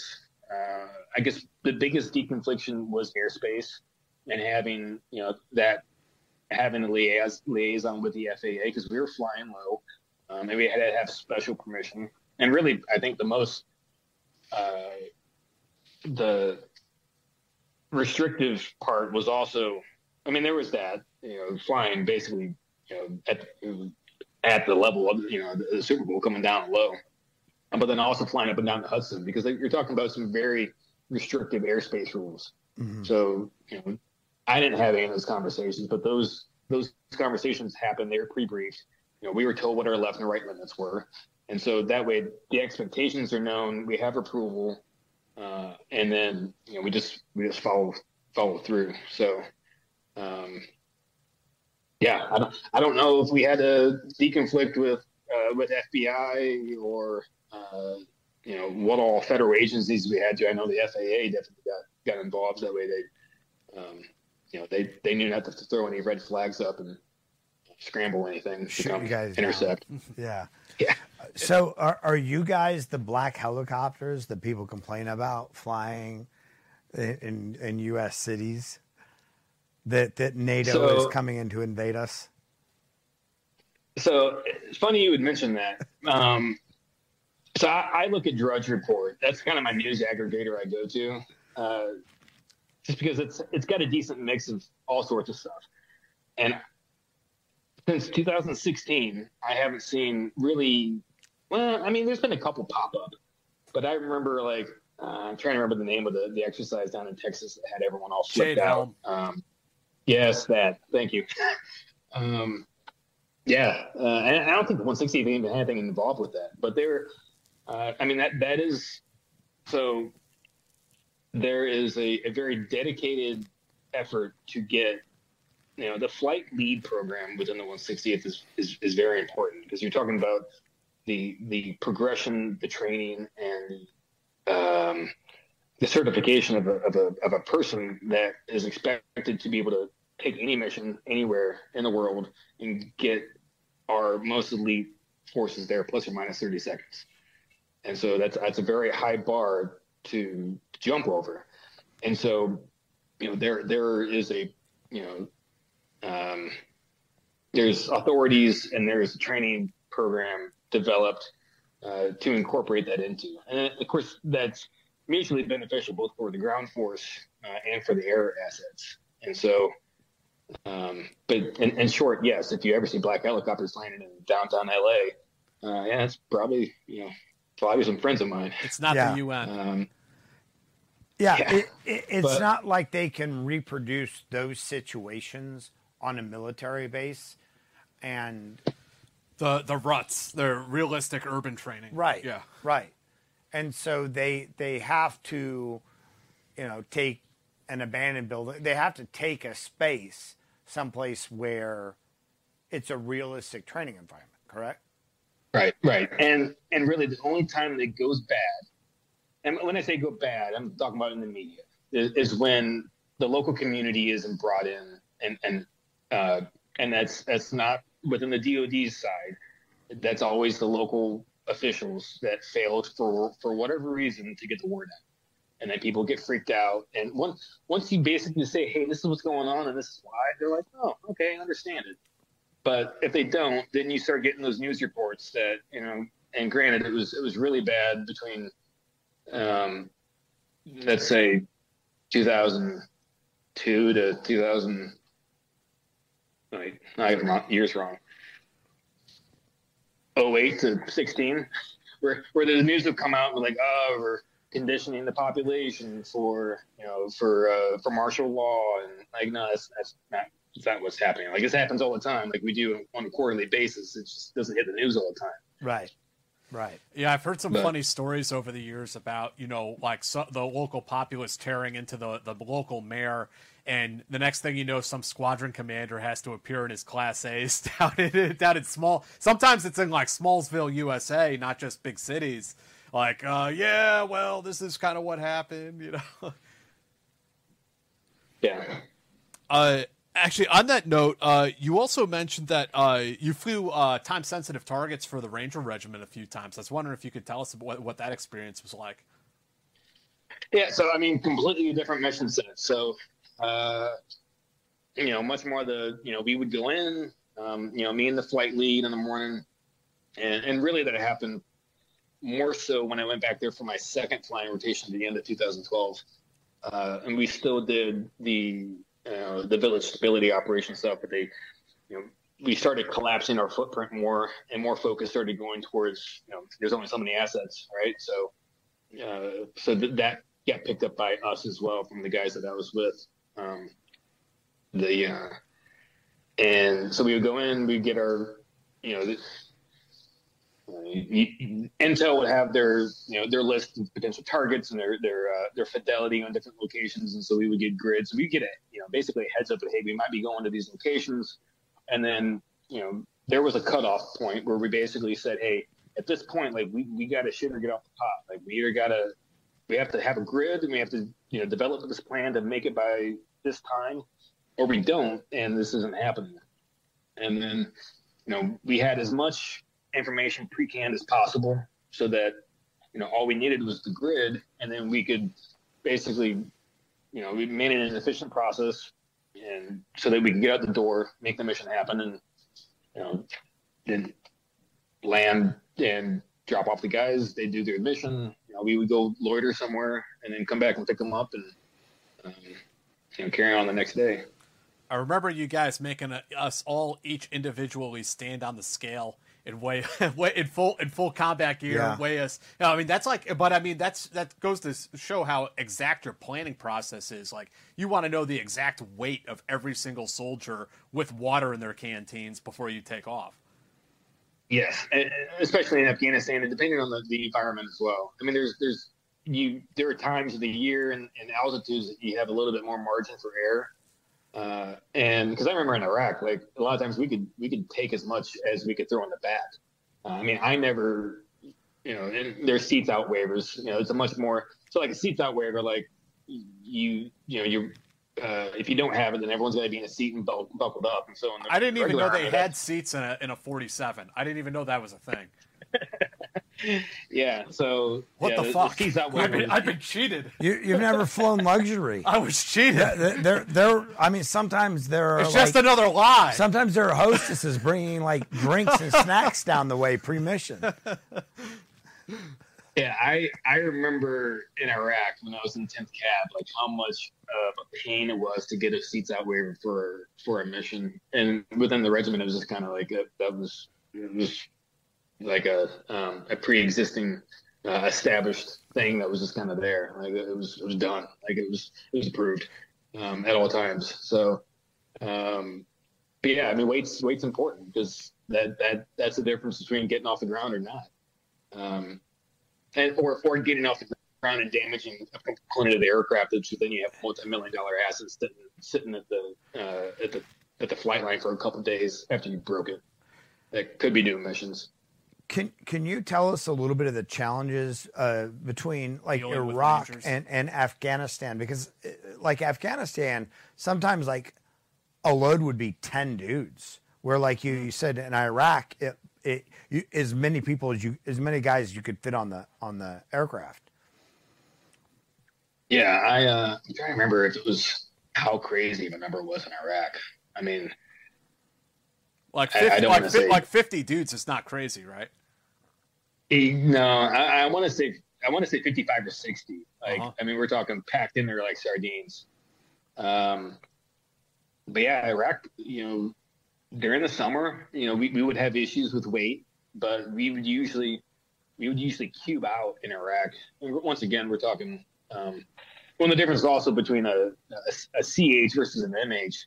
The M H uh, has a, a much larger fuel capacity. Just, I, I think it's double, right? Yeah, sixty-seven hundred pounds in a, uh, in a conventional and thirteen thousand two hundred in an M H. So that was another thing we could we could work with within the within the M H community is you could regulate how much fuel you had in. Now, granted, you also had to make sure you had enough on board to get you from point A to point B, but you didn't necessarily. And we hardly ever went out the went out the door with the ground force with a full tank of gas, because if you did, and that's, you know, for every two hundred fifty pounds that you have in the fuel tanks, you don't need. That's one less guy in the back that you don't have on the target. Mm-hmm. Um, so yeah, I mean. Weight planning was important in Iraq, but not nearly to the extent that it was, you know, in, in Afghanistan, because you're dealing with much uh, things, surface elevation, and Kandahar was what four or five thousand, you know, right from the start. Um, I'm probably off. It's been a little while since I remember. I mean, Iraq, like, you know, you're not at sea level, but you're not nearly talking, you know, thousands of feet uh, right from the start when you're taking off from the ground. And after, so after all the, the these uh, fun times flying around, you did a couple tours as the Sojusdef J three, twenty fifteen and twenty sixteen. Yeah. So uh, when I when I finished my company command and I went back to the one sixtieth, uh, I, I filled a a deputy operations officer role at the uh, oh six level command that was in charge of all air in Afghanistan. Uh, and so they had, you know, it, it was a joint command. So you had mostly Air Force, but then a handful of Night Stalkers working in there, uh, both to be subject, subject matter experts within the, the air component. I mean, really, that was it. Like we, they, they wanted someone there that understand understood our mission set and weren't just, you know, A C one thirty or M C one thirty pilots.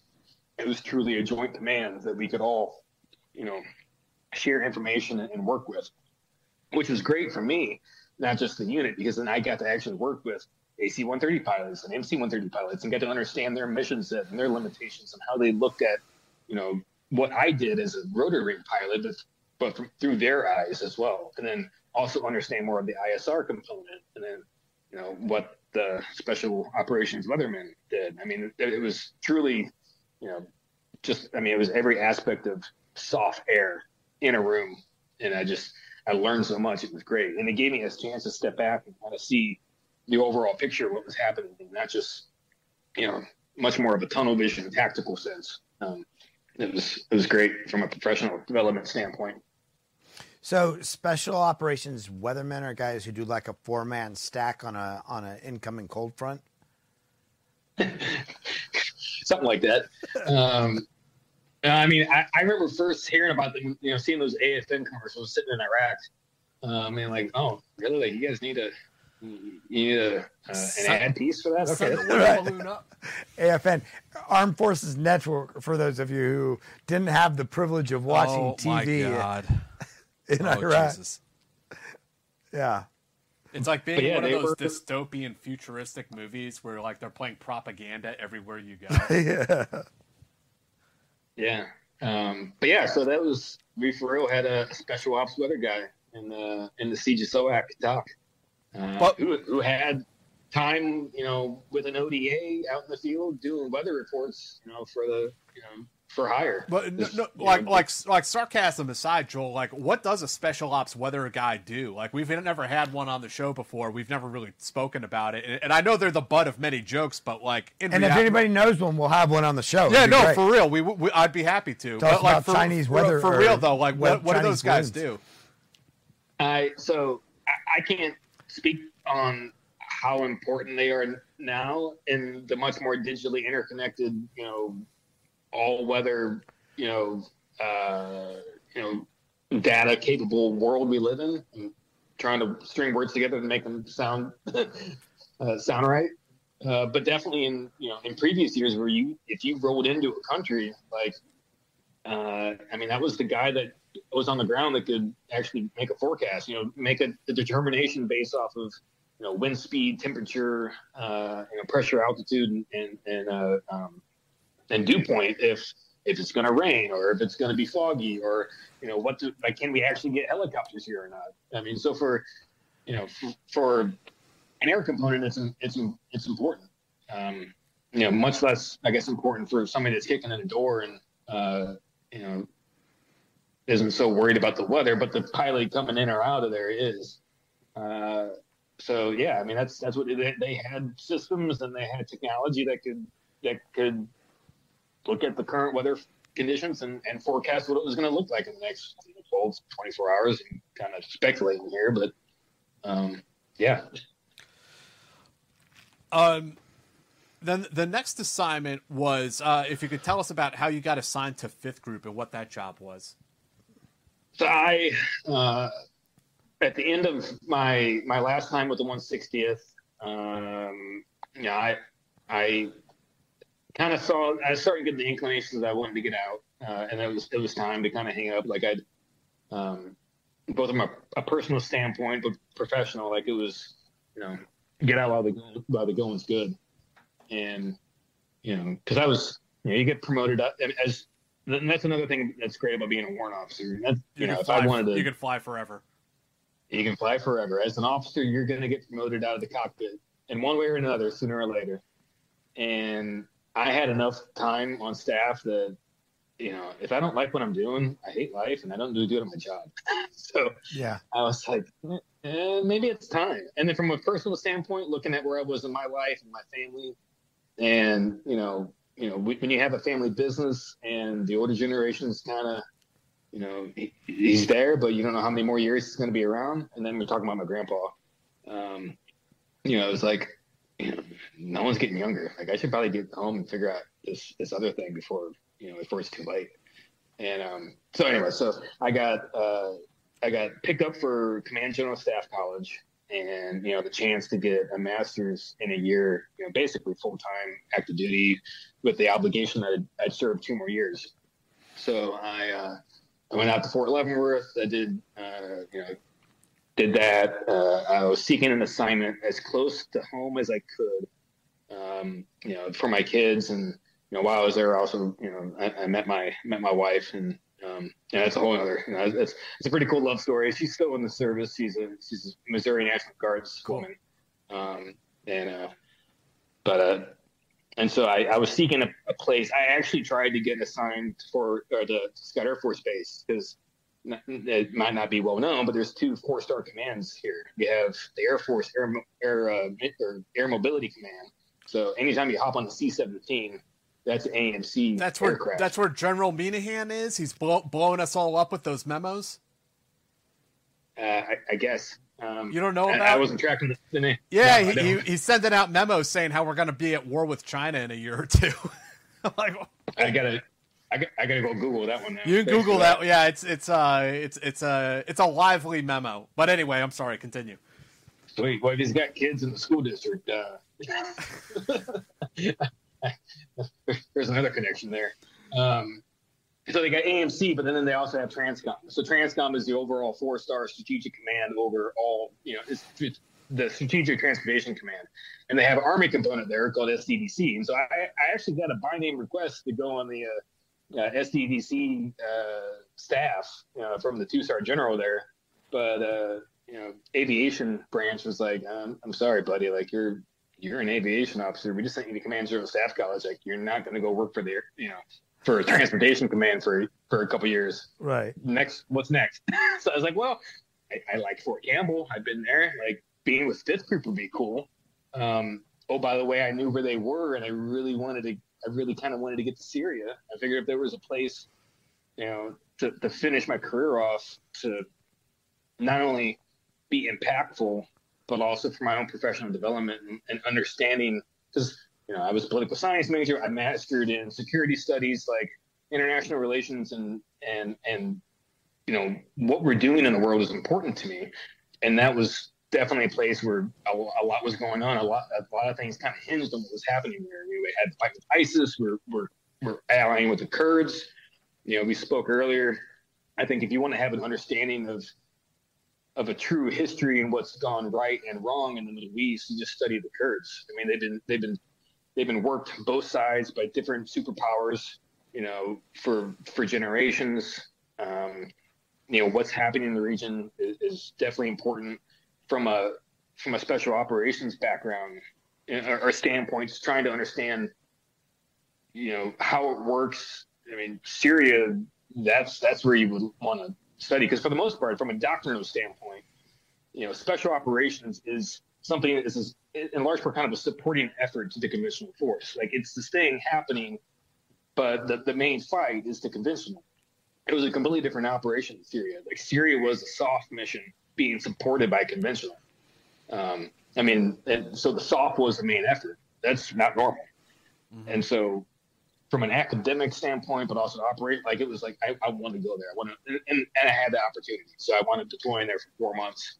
Uh, in, in twenty seventeen, yeah. So, um, yeah. Feel free to. Yeah, my, yeah, yeah. No, I, I have. I'm fascinated by Syria and, and the conflict there, and I, uh, I I could pick your brain for hours about that, but I'll try to hit the hit the kind of the wave tops on it. Um, what what was your role when you hit the ground there? What was the job? So there, uh, so I went to the Fifth Group, and I, I put in for that, and I was accepted. I went, uh, I went there as the Group Aviation Officer. Uh, so it's a it's an O four billet at the at the group level, and then you have O threes at the battalion level. Uh, and the other thing that was cool too, there was, you know, I'm a former one sixtieth officer. I got friends in the regiment. I think one thing that's great about Fifth Group, and really made my my my, my real job really easy, is uh, they have an established relationship with both the one hundred first Aviation Brigade and the one sixtieth. So getting air support for Fifth Group was not hard. Like, you know, it, it, it was, you know, I had an N C O that had a, did an amazing job that, you know, pretty much did everything that the group aviation officer or other groups would have to do, um, which unfortunately made me more of a an event manager and a you know fifteen six investigation officer, but that's a whole other story. But, you know. So, so I uh, I got to Syria because I needed a fire support officer to work a twelve hour shift because one of the battalions didn't have you know they had a actually they didn't have an O or an N C O, so. You had a warrant officer sitting the day shift, and they had me sitting the night shift. And uh, at first, I was just doing reports because most most of the uh, most of the fires, missions, and the approval was down at the uh, at the S O T F level, not at the um, actually. Sorry, no, I was at the S O T F level. It was at the uh, the O D A level. Um, and uh, and so yeah, I was basically just looking at what they did and you know reporting it to higher, you know, in large part just for uh, you know. record keeping, you know, that way, uh, you know, we took track of where, where things were landing and what, you know, that way if something were to come back and there was collateral damage or there was an investigation, like we had a record of what aircraft, what time, what munition, um, you know, from a, from that standpoint. Uh, and then we got backfilled, uh, with actual fires guys. Cause you know, as a Chinook guy, like I didn't, I didn't have a lot of experience dropping bombs or, or shooting things. So my guys in the back did, uh, but not, not so much me up front. But and so they, because Syria was such a hot topic uh, issue, um, we had so many stars rolling through as as V I Ps. It became it, it basically gave me the job of being the V I P management um, uh, officer. So every time you know. Votel or one of the staff members or Funk, which is cool because my, my, my entire life I had been, I had heard about this General Funk that was out there. And like, oh, you related to him, right? Like, no, like, I, you know, and probably distantly back, back in Germany because Funk is the equivalent of Smith in German. But uh, so I, I finally actually got to meet Funk in Syria when I was uh, um, in, under his charge because Funk had the overall mission both in Iraq and, and Syria at the time. Um, So whenever Fong or Votel or any other star or high G S level employee would roll into town, I, I would help coordinate, you know, who was meeting them, where they were going, um, all of that fun stuff. But then also being integrated with, you know, what was going on at the time with both at the strategic level and, and our level with, you know, if Turkey was invading a certain area of Syria, the Kurds would then all of a sudden, you know, stop fighting ISIS because they were trying to go help their buddies that were getting shot at by the Turks. Like it was, yeah, a lot going on. Yeah. Yeah. I mean, Q, I mean, since you had this sort of like big picture view of what was going on in Syria at that time, can you kind of like lay on us, like what, what was going on on the ground in Syria with the Special Operations Task Force? What was it? Uh, I think it was called, was it called the E F T at the time? The Expeditionary, um, uh, uh I'm trying to, e- I'm, e- E T F stands for Expeditionary Task Force. So I, I in my role had nothing to do with that. You still got me? Yeah, yeah. We got you. I can hear you.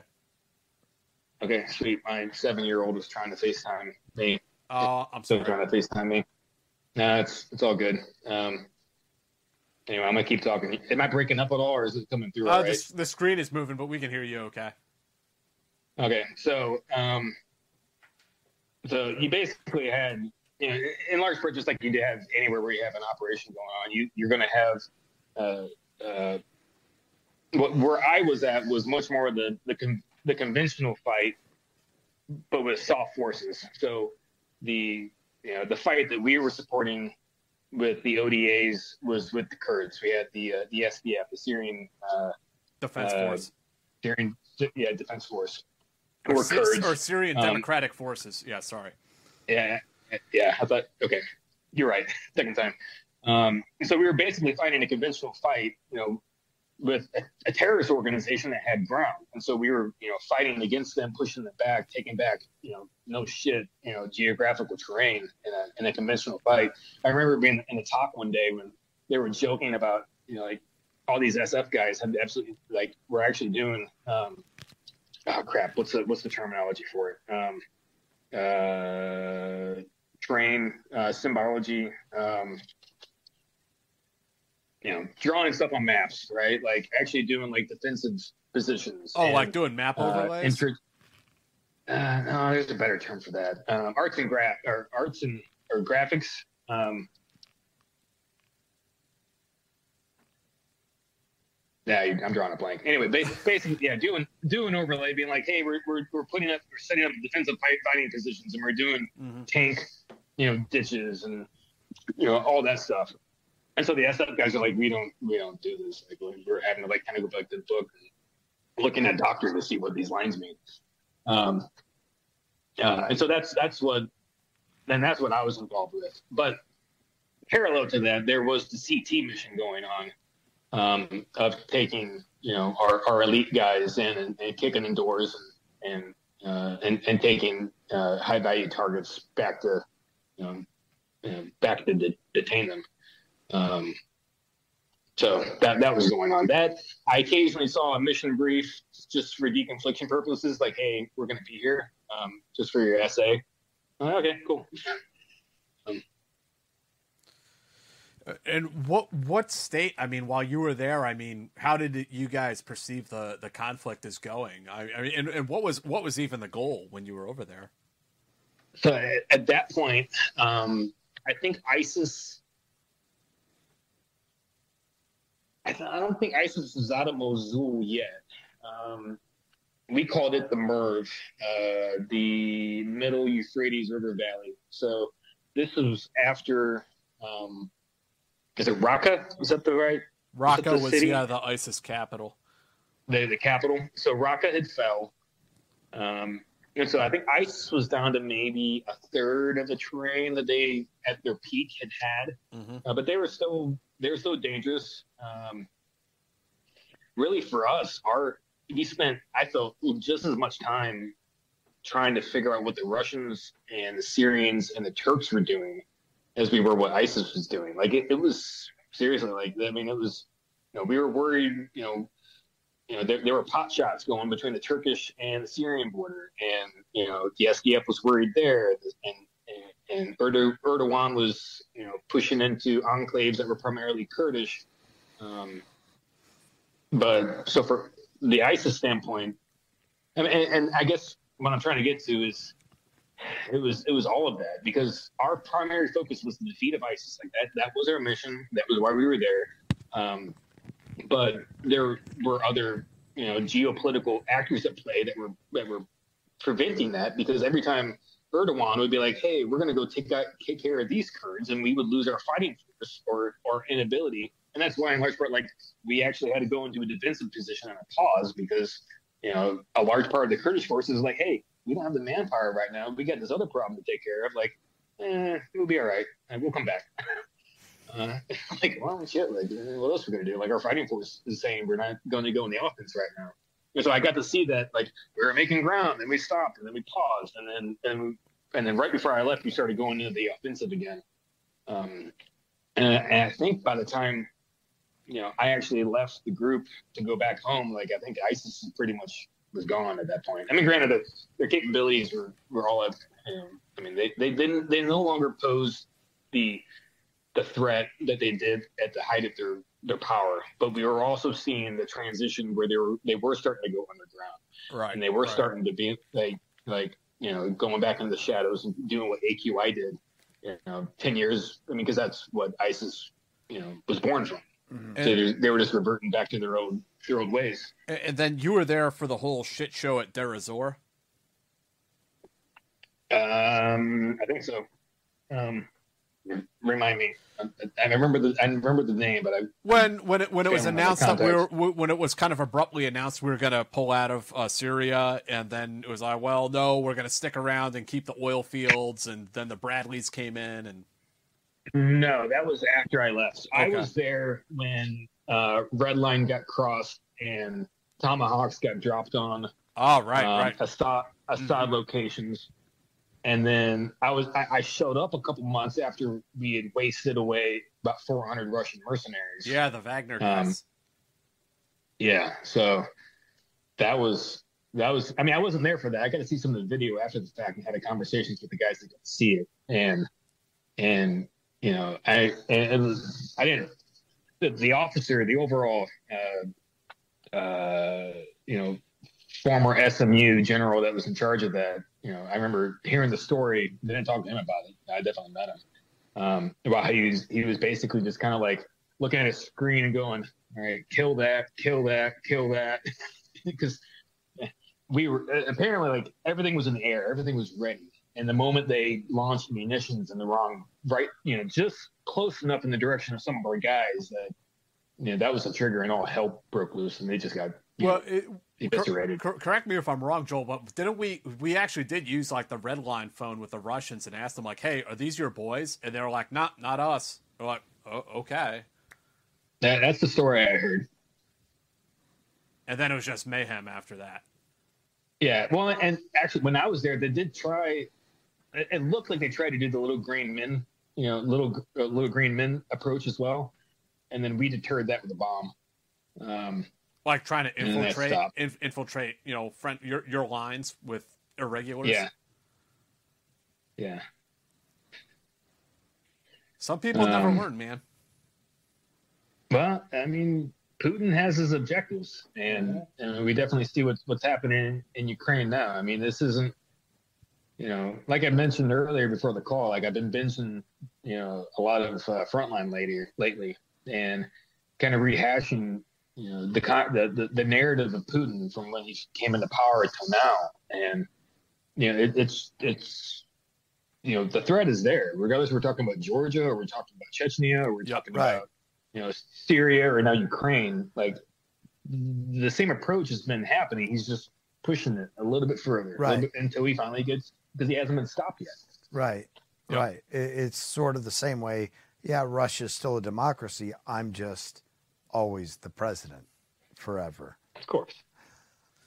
Right. So, uh, yeah, I mean, uh, if you have any recollections, I mean, that, that was, um, early on in the pretty early on in the, the Trump administration where, you know, we fired, uh, it, it was, res- it was in response to a chemical weapons attack. Right. And we fired, uh, mm-hmm. Tomahawk missiles on some of the, uh, regime targets.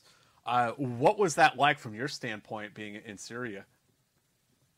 Um, it was concerning, right? I mean, because we got the heads up that that yeah. it was going to happen. Um, I remember there were some jokes about gas masks and freaking out the, the battalion command or the uh, I mean battalion. He was just you know the S O T F commander about the X O walking in with the gas mask and you know just freaking him out like, hey sir, like. Are you ready? um,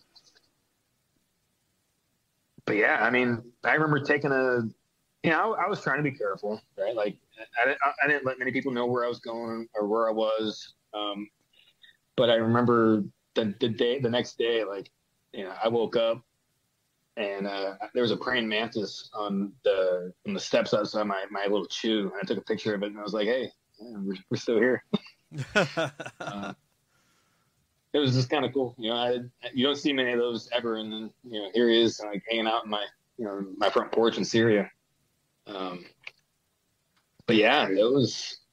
We were watching it, you know. We saw the, you know, we knew what was happening before it happened. We we watched the the speech on T V, and it appeared that we deconflicted as best we can. Like we, we told the Russians what was going to happen. You know, and if you look, take a look, you look at the, the open source information that's available now, like the Russians moved all their stuff, um, mm-hmm. you know, out of the way. Um, but yeah, so, uh, but yeah, the, uh, the movement, the giving, uh, Kurdish ground to Turks, that happened after I left. Mm-hmm. Um, I was there though, when, We we we were preparing because we were moving. We were trying to prepare for phase three to phase four. And, and for those that aren't aware, you know, you got five phases of operations within the military. And phase three is like kinetic. Like you're that's the moment where you're killing each other, you're shooting each other, you're destroying each other's forces.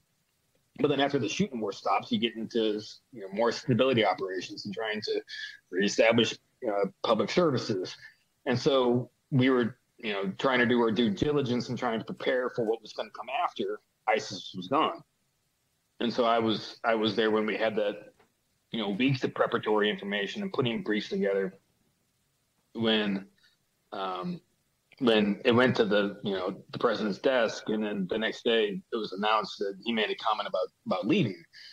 And that was unexpected because that wasn't part of, you know, obviously we weren't leaving yet because the mission wasn't complete. ISIS still had ground and it was still very much not just a, a terrorist threat, but a, a no shit like military, you know, threat. It had terrain, it had ground, it had, um, you know, it, it anyway.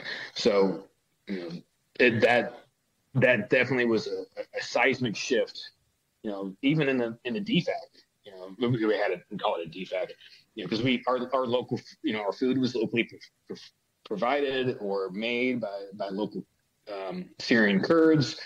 And, you know, we had those conversations, just, I had that conversation with one of the chefs. He was worried, like, like these guys are, are working with us. You know, they were worried just like, you know, South Vietnamese were when, you know, the North Vietnamese rolled in, like what's going to happen to them if we just pull out. Right. right. And that was up and up and up and down the chain, you know, not just in the, the kitchen, but you know, the guys that were trying to fight ISIS, like, like, Like we're working with you, like we can't do this if you guys leave.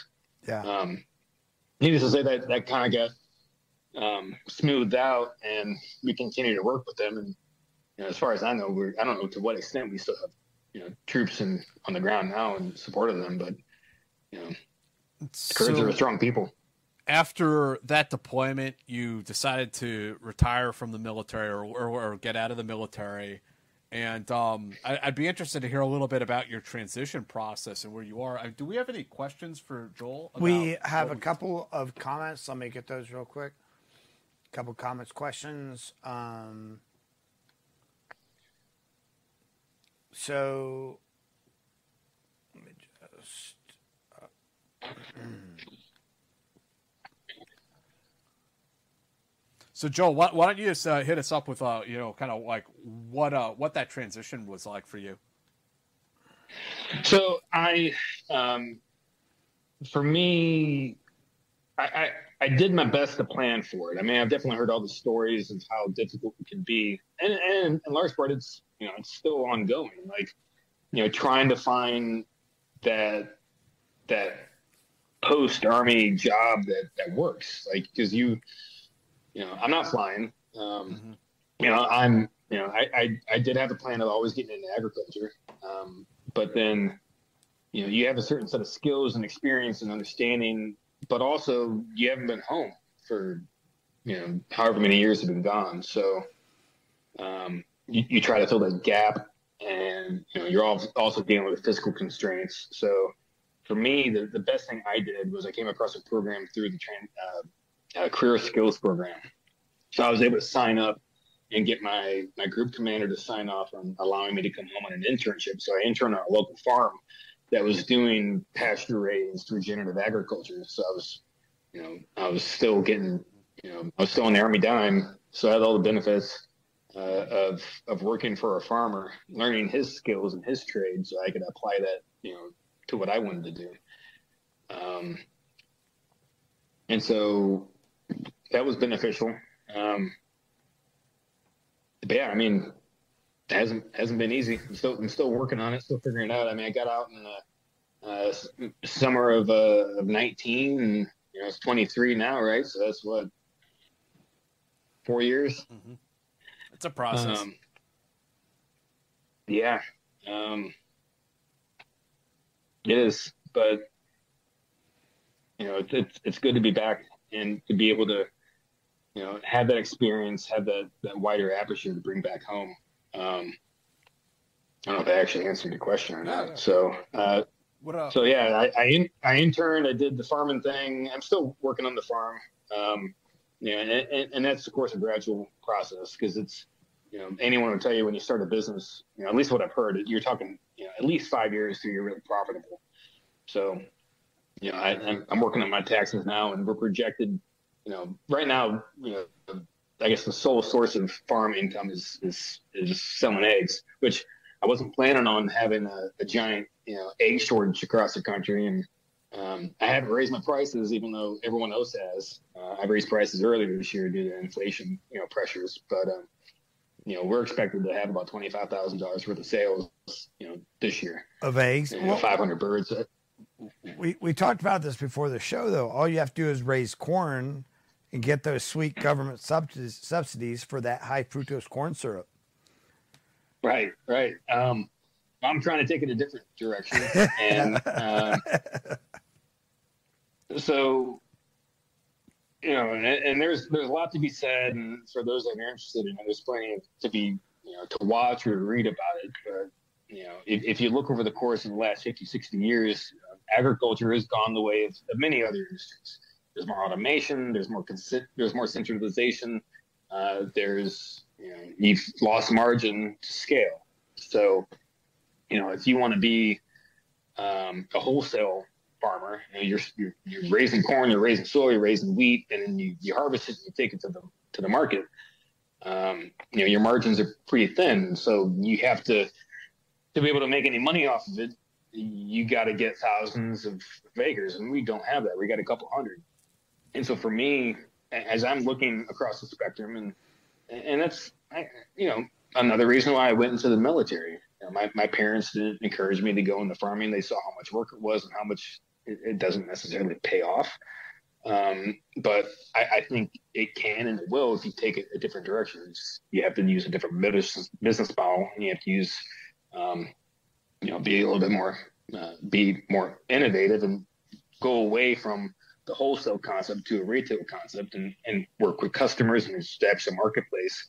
Um, it's it's more, it's definitely more intensive, and you you're operating basically as a C E O, C F O, um, and your own marketing agency.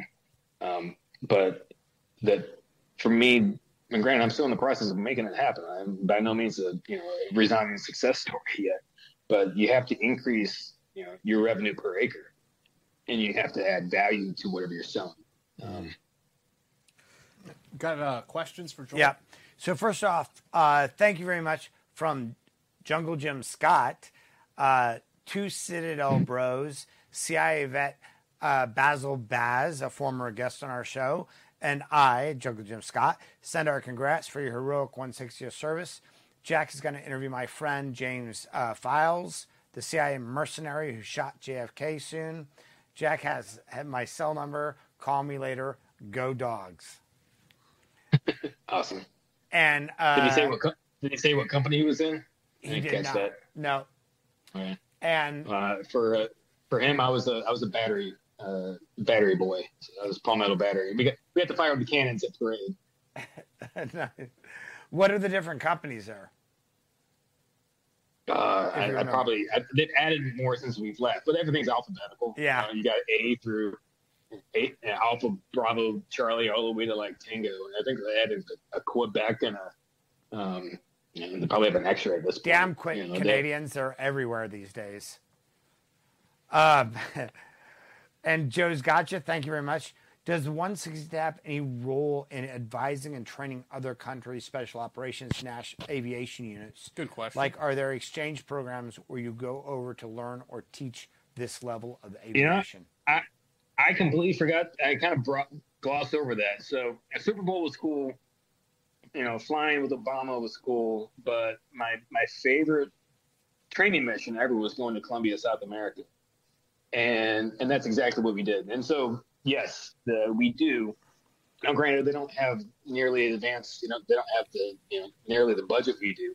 Uh, but to kind of recap that mission, we were the first, as far as I know, and that's what we were saying at the time, uh, organic helicopter unit that self-deployed from Savannah, Georgia to Colombia, South America.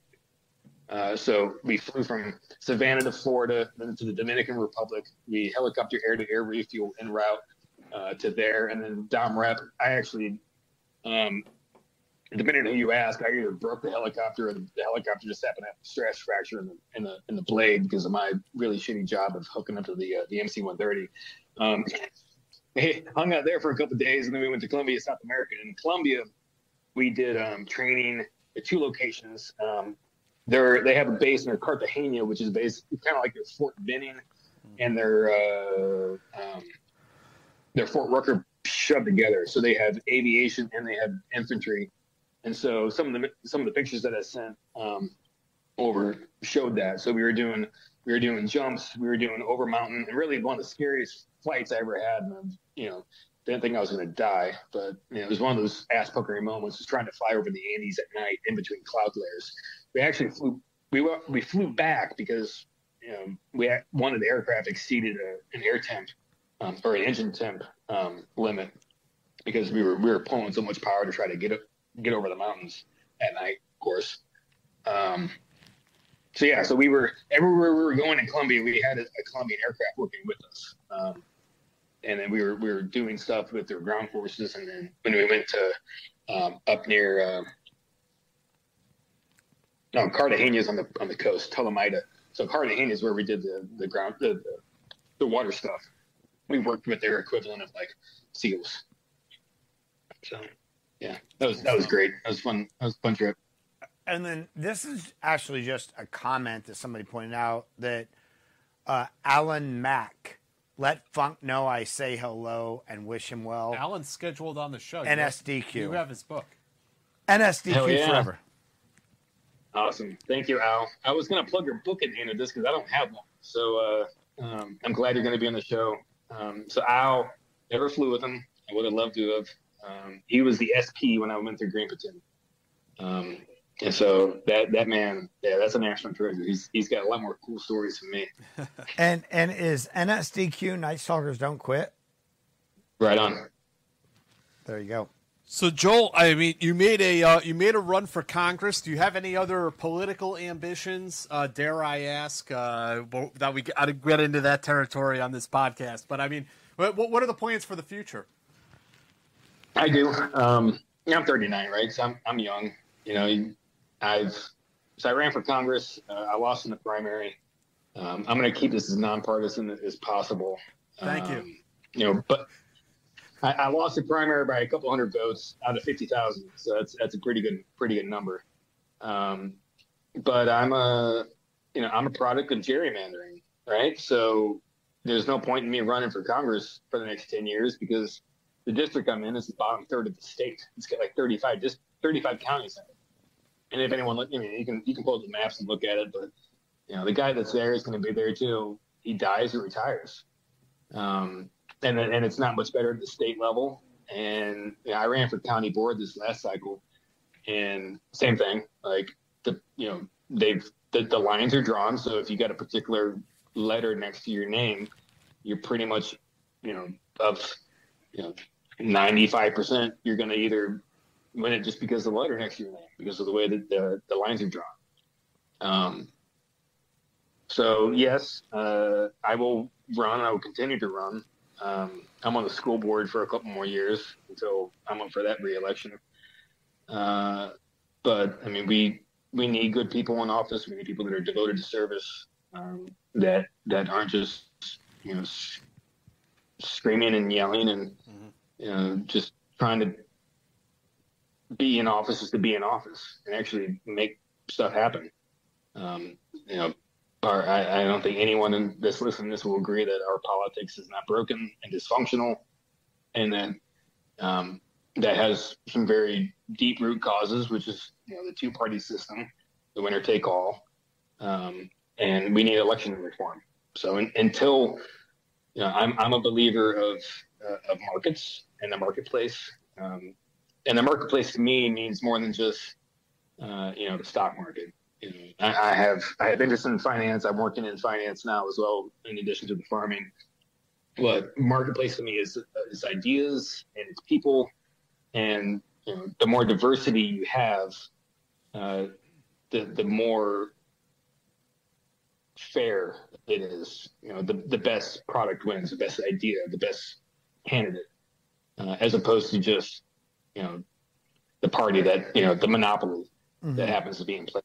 And so things like ranked choice voting, uh, you know, will, I think, advance that. I think, you know, we haven't had it. You know, another thing is increasing the number of congressmen or congresspersons that we have uh, in D C. We, we capped that in the nineteen hundreds. And so, you know, what that allows for is a more stratification of, of our population, rural, mm-hmm. urban. Um, and so the more we're divided, you know, and I don't want to be hyperbolic about it, but, you know, if, if you look at places that have fallen apart, whether it be Afghanistan or Libya, I mean, you, you see where a breakdown in civic discourse and in governance um, will then transpire into, you know, eventually, you know, violence, um, where, you know, w- one demographic usually, you know, not necessarily always ge- geographically, but often geographically, it was like they're disenfranchised. Um, and then if politics doesn't work, pol- politics is, you know, the way where we take legitimate grievances and we hash them out and we try to make bargains and make things as fair. And if people don't feel like their grievances are being heard and, you know, things are getting better, then, then government is no longer legitimate. And right. F- further. And, and, and that goes that goes for all sides and all segments of the population, right? Right. Joel, where uh, where can people find you if they're looking for you, if they want to subscribe to the Joel Funk newsletter, you know, Joel, Joel for Congress, or, or, or move whatever. to your district and, and elect you, or buy, or buy your uh, eggs. Right. So um, I'm not marketing eggs uh, outside the local area thus far. So, um, I mean, you can, uh, you know, really, you know, I, I still hold a political page on, uh, on Facebook. You know, it's, it's Joel Funk as opposed to Joel D. Funk, which is my personal. And then we have the Funk Family Farm, um, Facebook page. Uh, but I, I would say, you know, really, you know, focus on finding local, local farmers, local producers, you know, buy local, you know, get to know your farmer. Um, you know, once again, I'm, I'm a, I'm a firm believer in the marketplace. So, you know, use, don't just vote, use your money and vote. So if you don't like the way things are and you don't like the fact that, you know, you know, local producers and small, small businesses and small family farmers aren't making it anymore, you know, buy from them, get to know them. You know, don't just buy everything on Amazon and, you know, buy your, buy your vegetables at, or your eggs at, at Walmart. Use your vote with your dollars and, you know, and the ballot. Right. Like people can complain about a company like Monsanto, uh, Monsanto or whatever, but if they're not going to their local markets, if they're not going to like their, the, the farmers markets, like you can complain about it all day long, but if you're still giving these companies, these organizations your money, it doesn't matter what you complain about. Right. Yeah. Just get to know them, elevate the the voices that are out there trying to make a difference, like Joel Salatin, um, you know, and, and, and others within the regenerative agriculture movement. Um, yeah, or, you know, I'll give him a plug. My friend Charlie Jordan, you know, near Fort Campbell, you know, Al, Al knows him, knows him very well. He's a uh, he's he's getting into flower, or he's he's been into flowers for a couple of years now. He, you know, great guy. He's the guy that gave me a, you know, like I mentioned earlier, he, he gave me my check ride. Um, Uh, leaving the B M Q, or leaving the um, Office of Green Platoon. So, guys, uh, n- this coming Monday, we're going to have another show. We're going to have Sh- Chad Collins on the show. A little bit different. He's an actor. Uh, yeah, he he is the, he is the star of the Sniper franchise. He has taken the reins from Tom Berenger and is the star of Jack the, is going to fanboy out. And he is also, uh, he also plays a character in the Call of Duty video games. Uh, so he's going to be on on Monday. And then on Friday, uh, Tim Weiner is coming back on the show. Nice. For a second appearance. Uh, we'll be talking more about contemporary stuff with the, uh, about the intelligence community. So that'll be Friday. Um, Joel, thank you so much for coming on the show, spending a few hours of your Friday night with us, man. Thank you so much, Joel. Yeah, this has been a really good one. Yeah.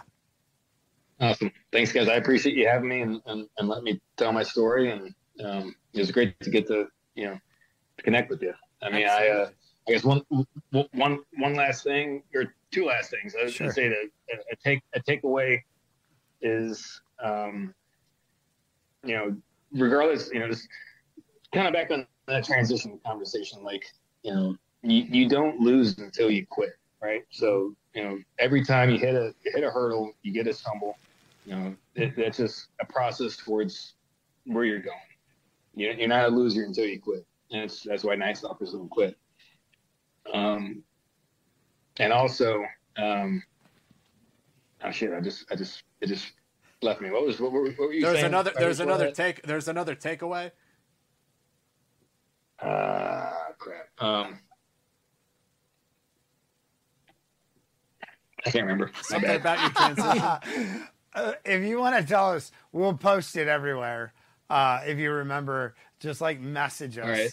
Or we can sit, we can just sit around and everybody be quiet for like the next five minutes, and, I mean, and, that would work.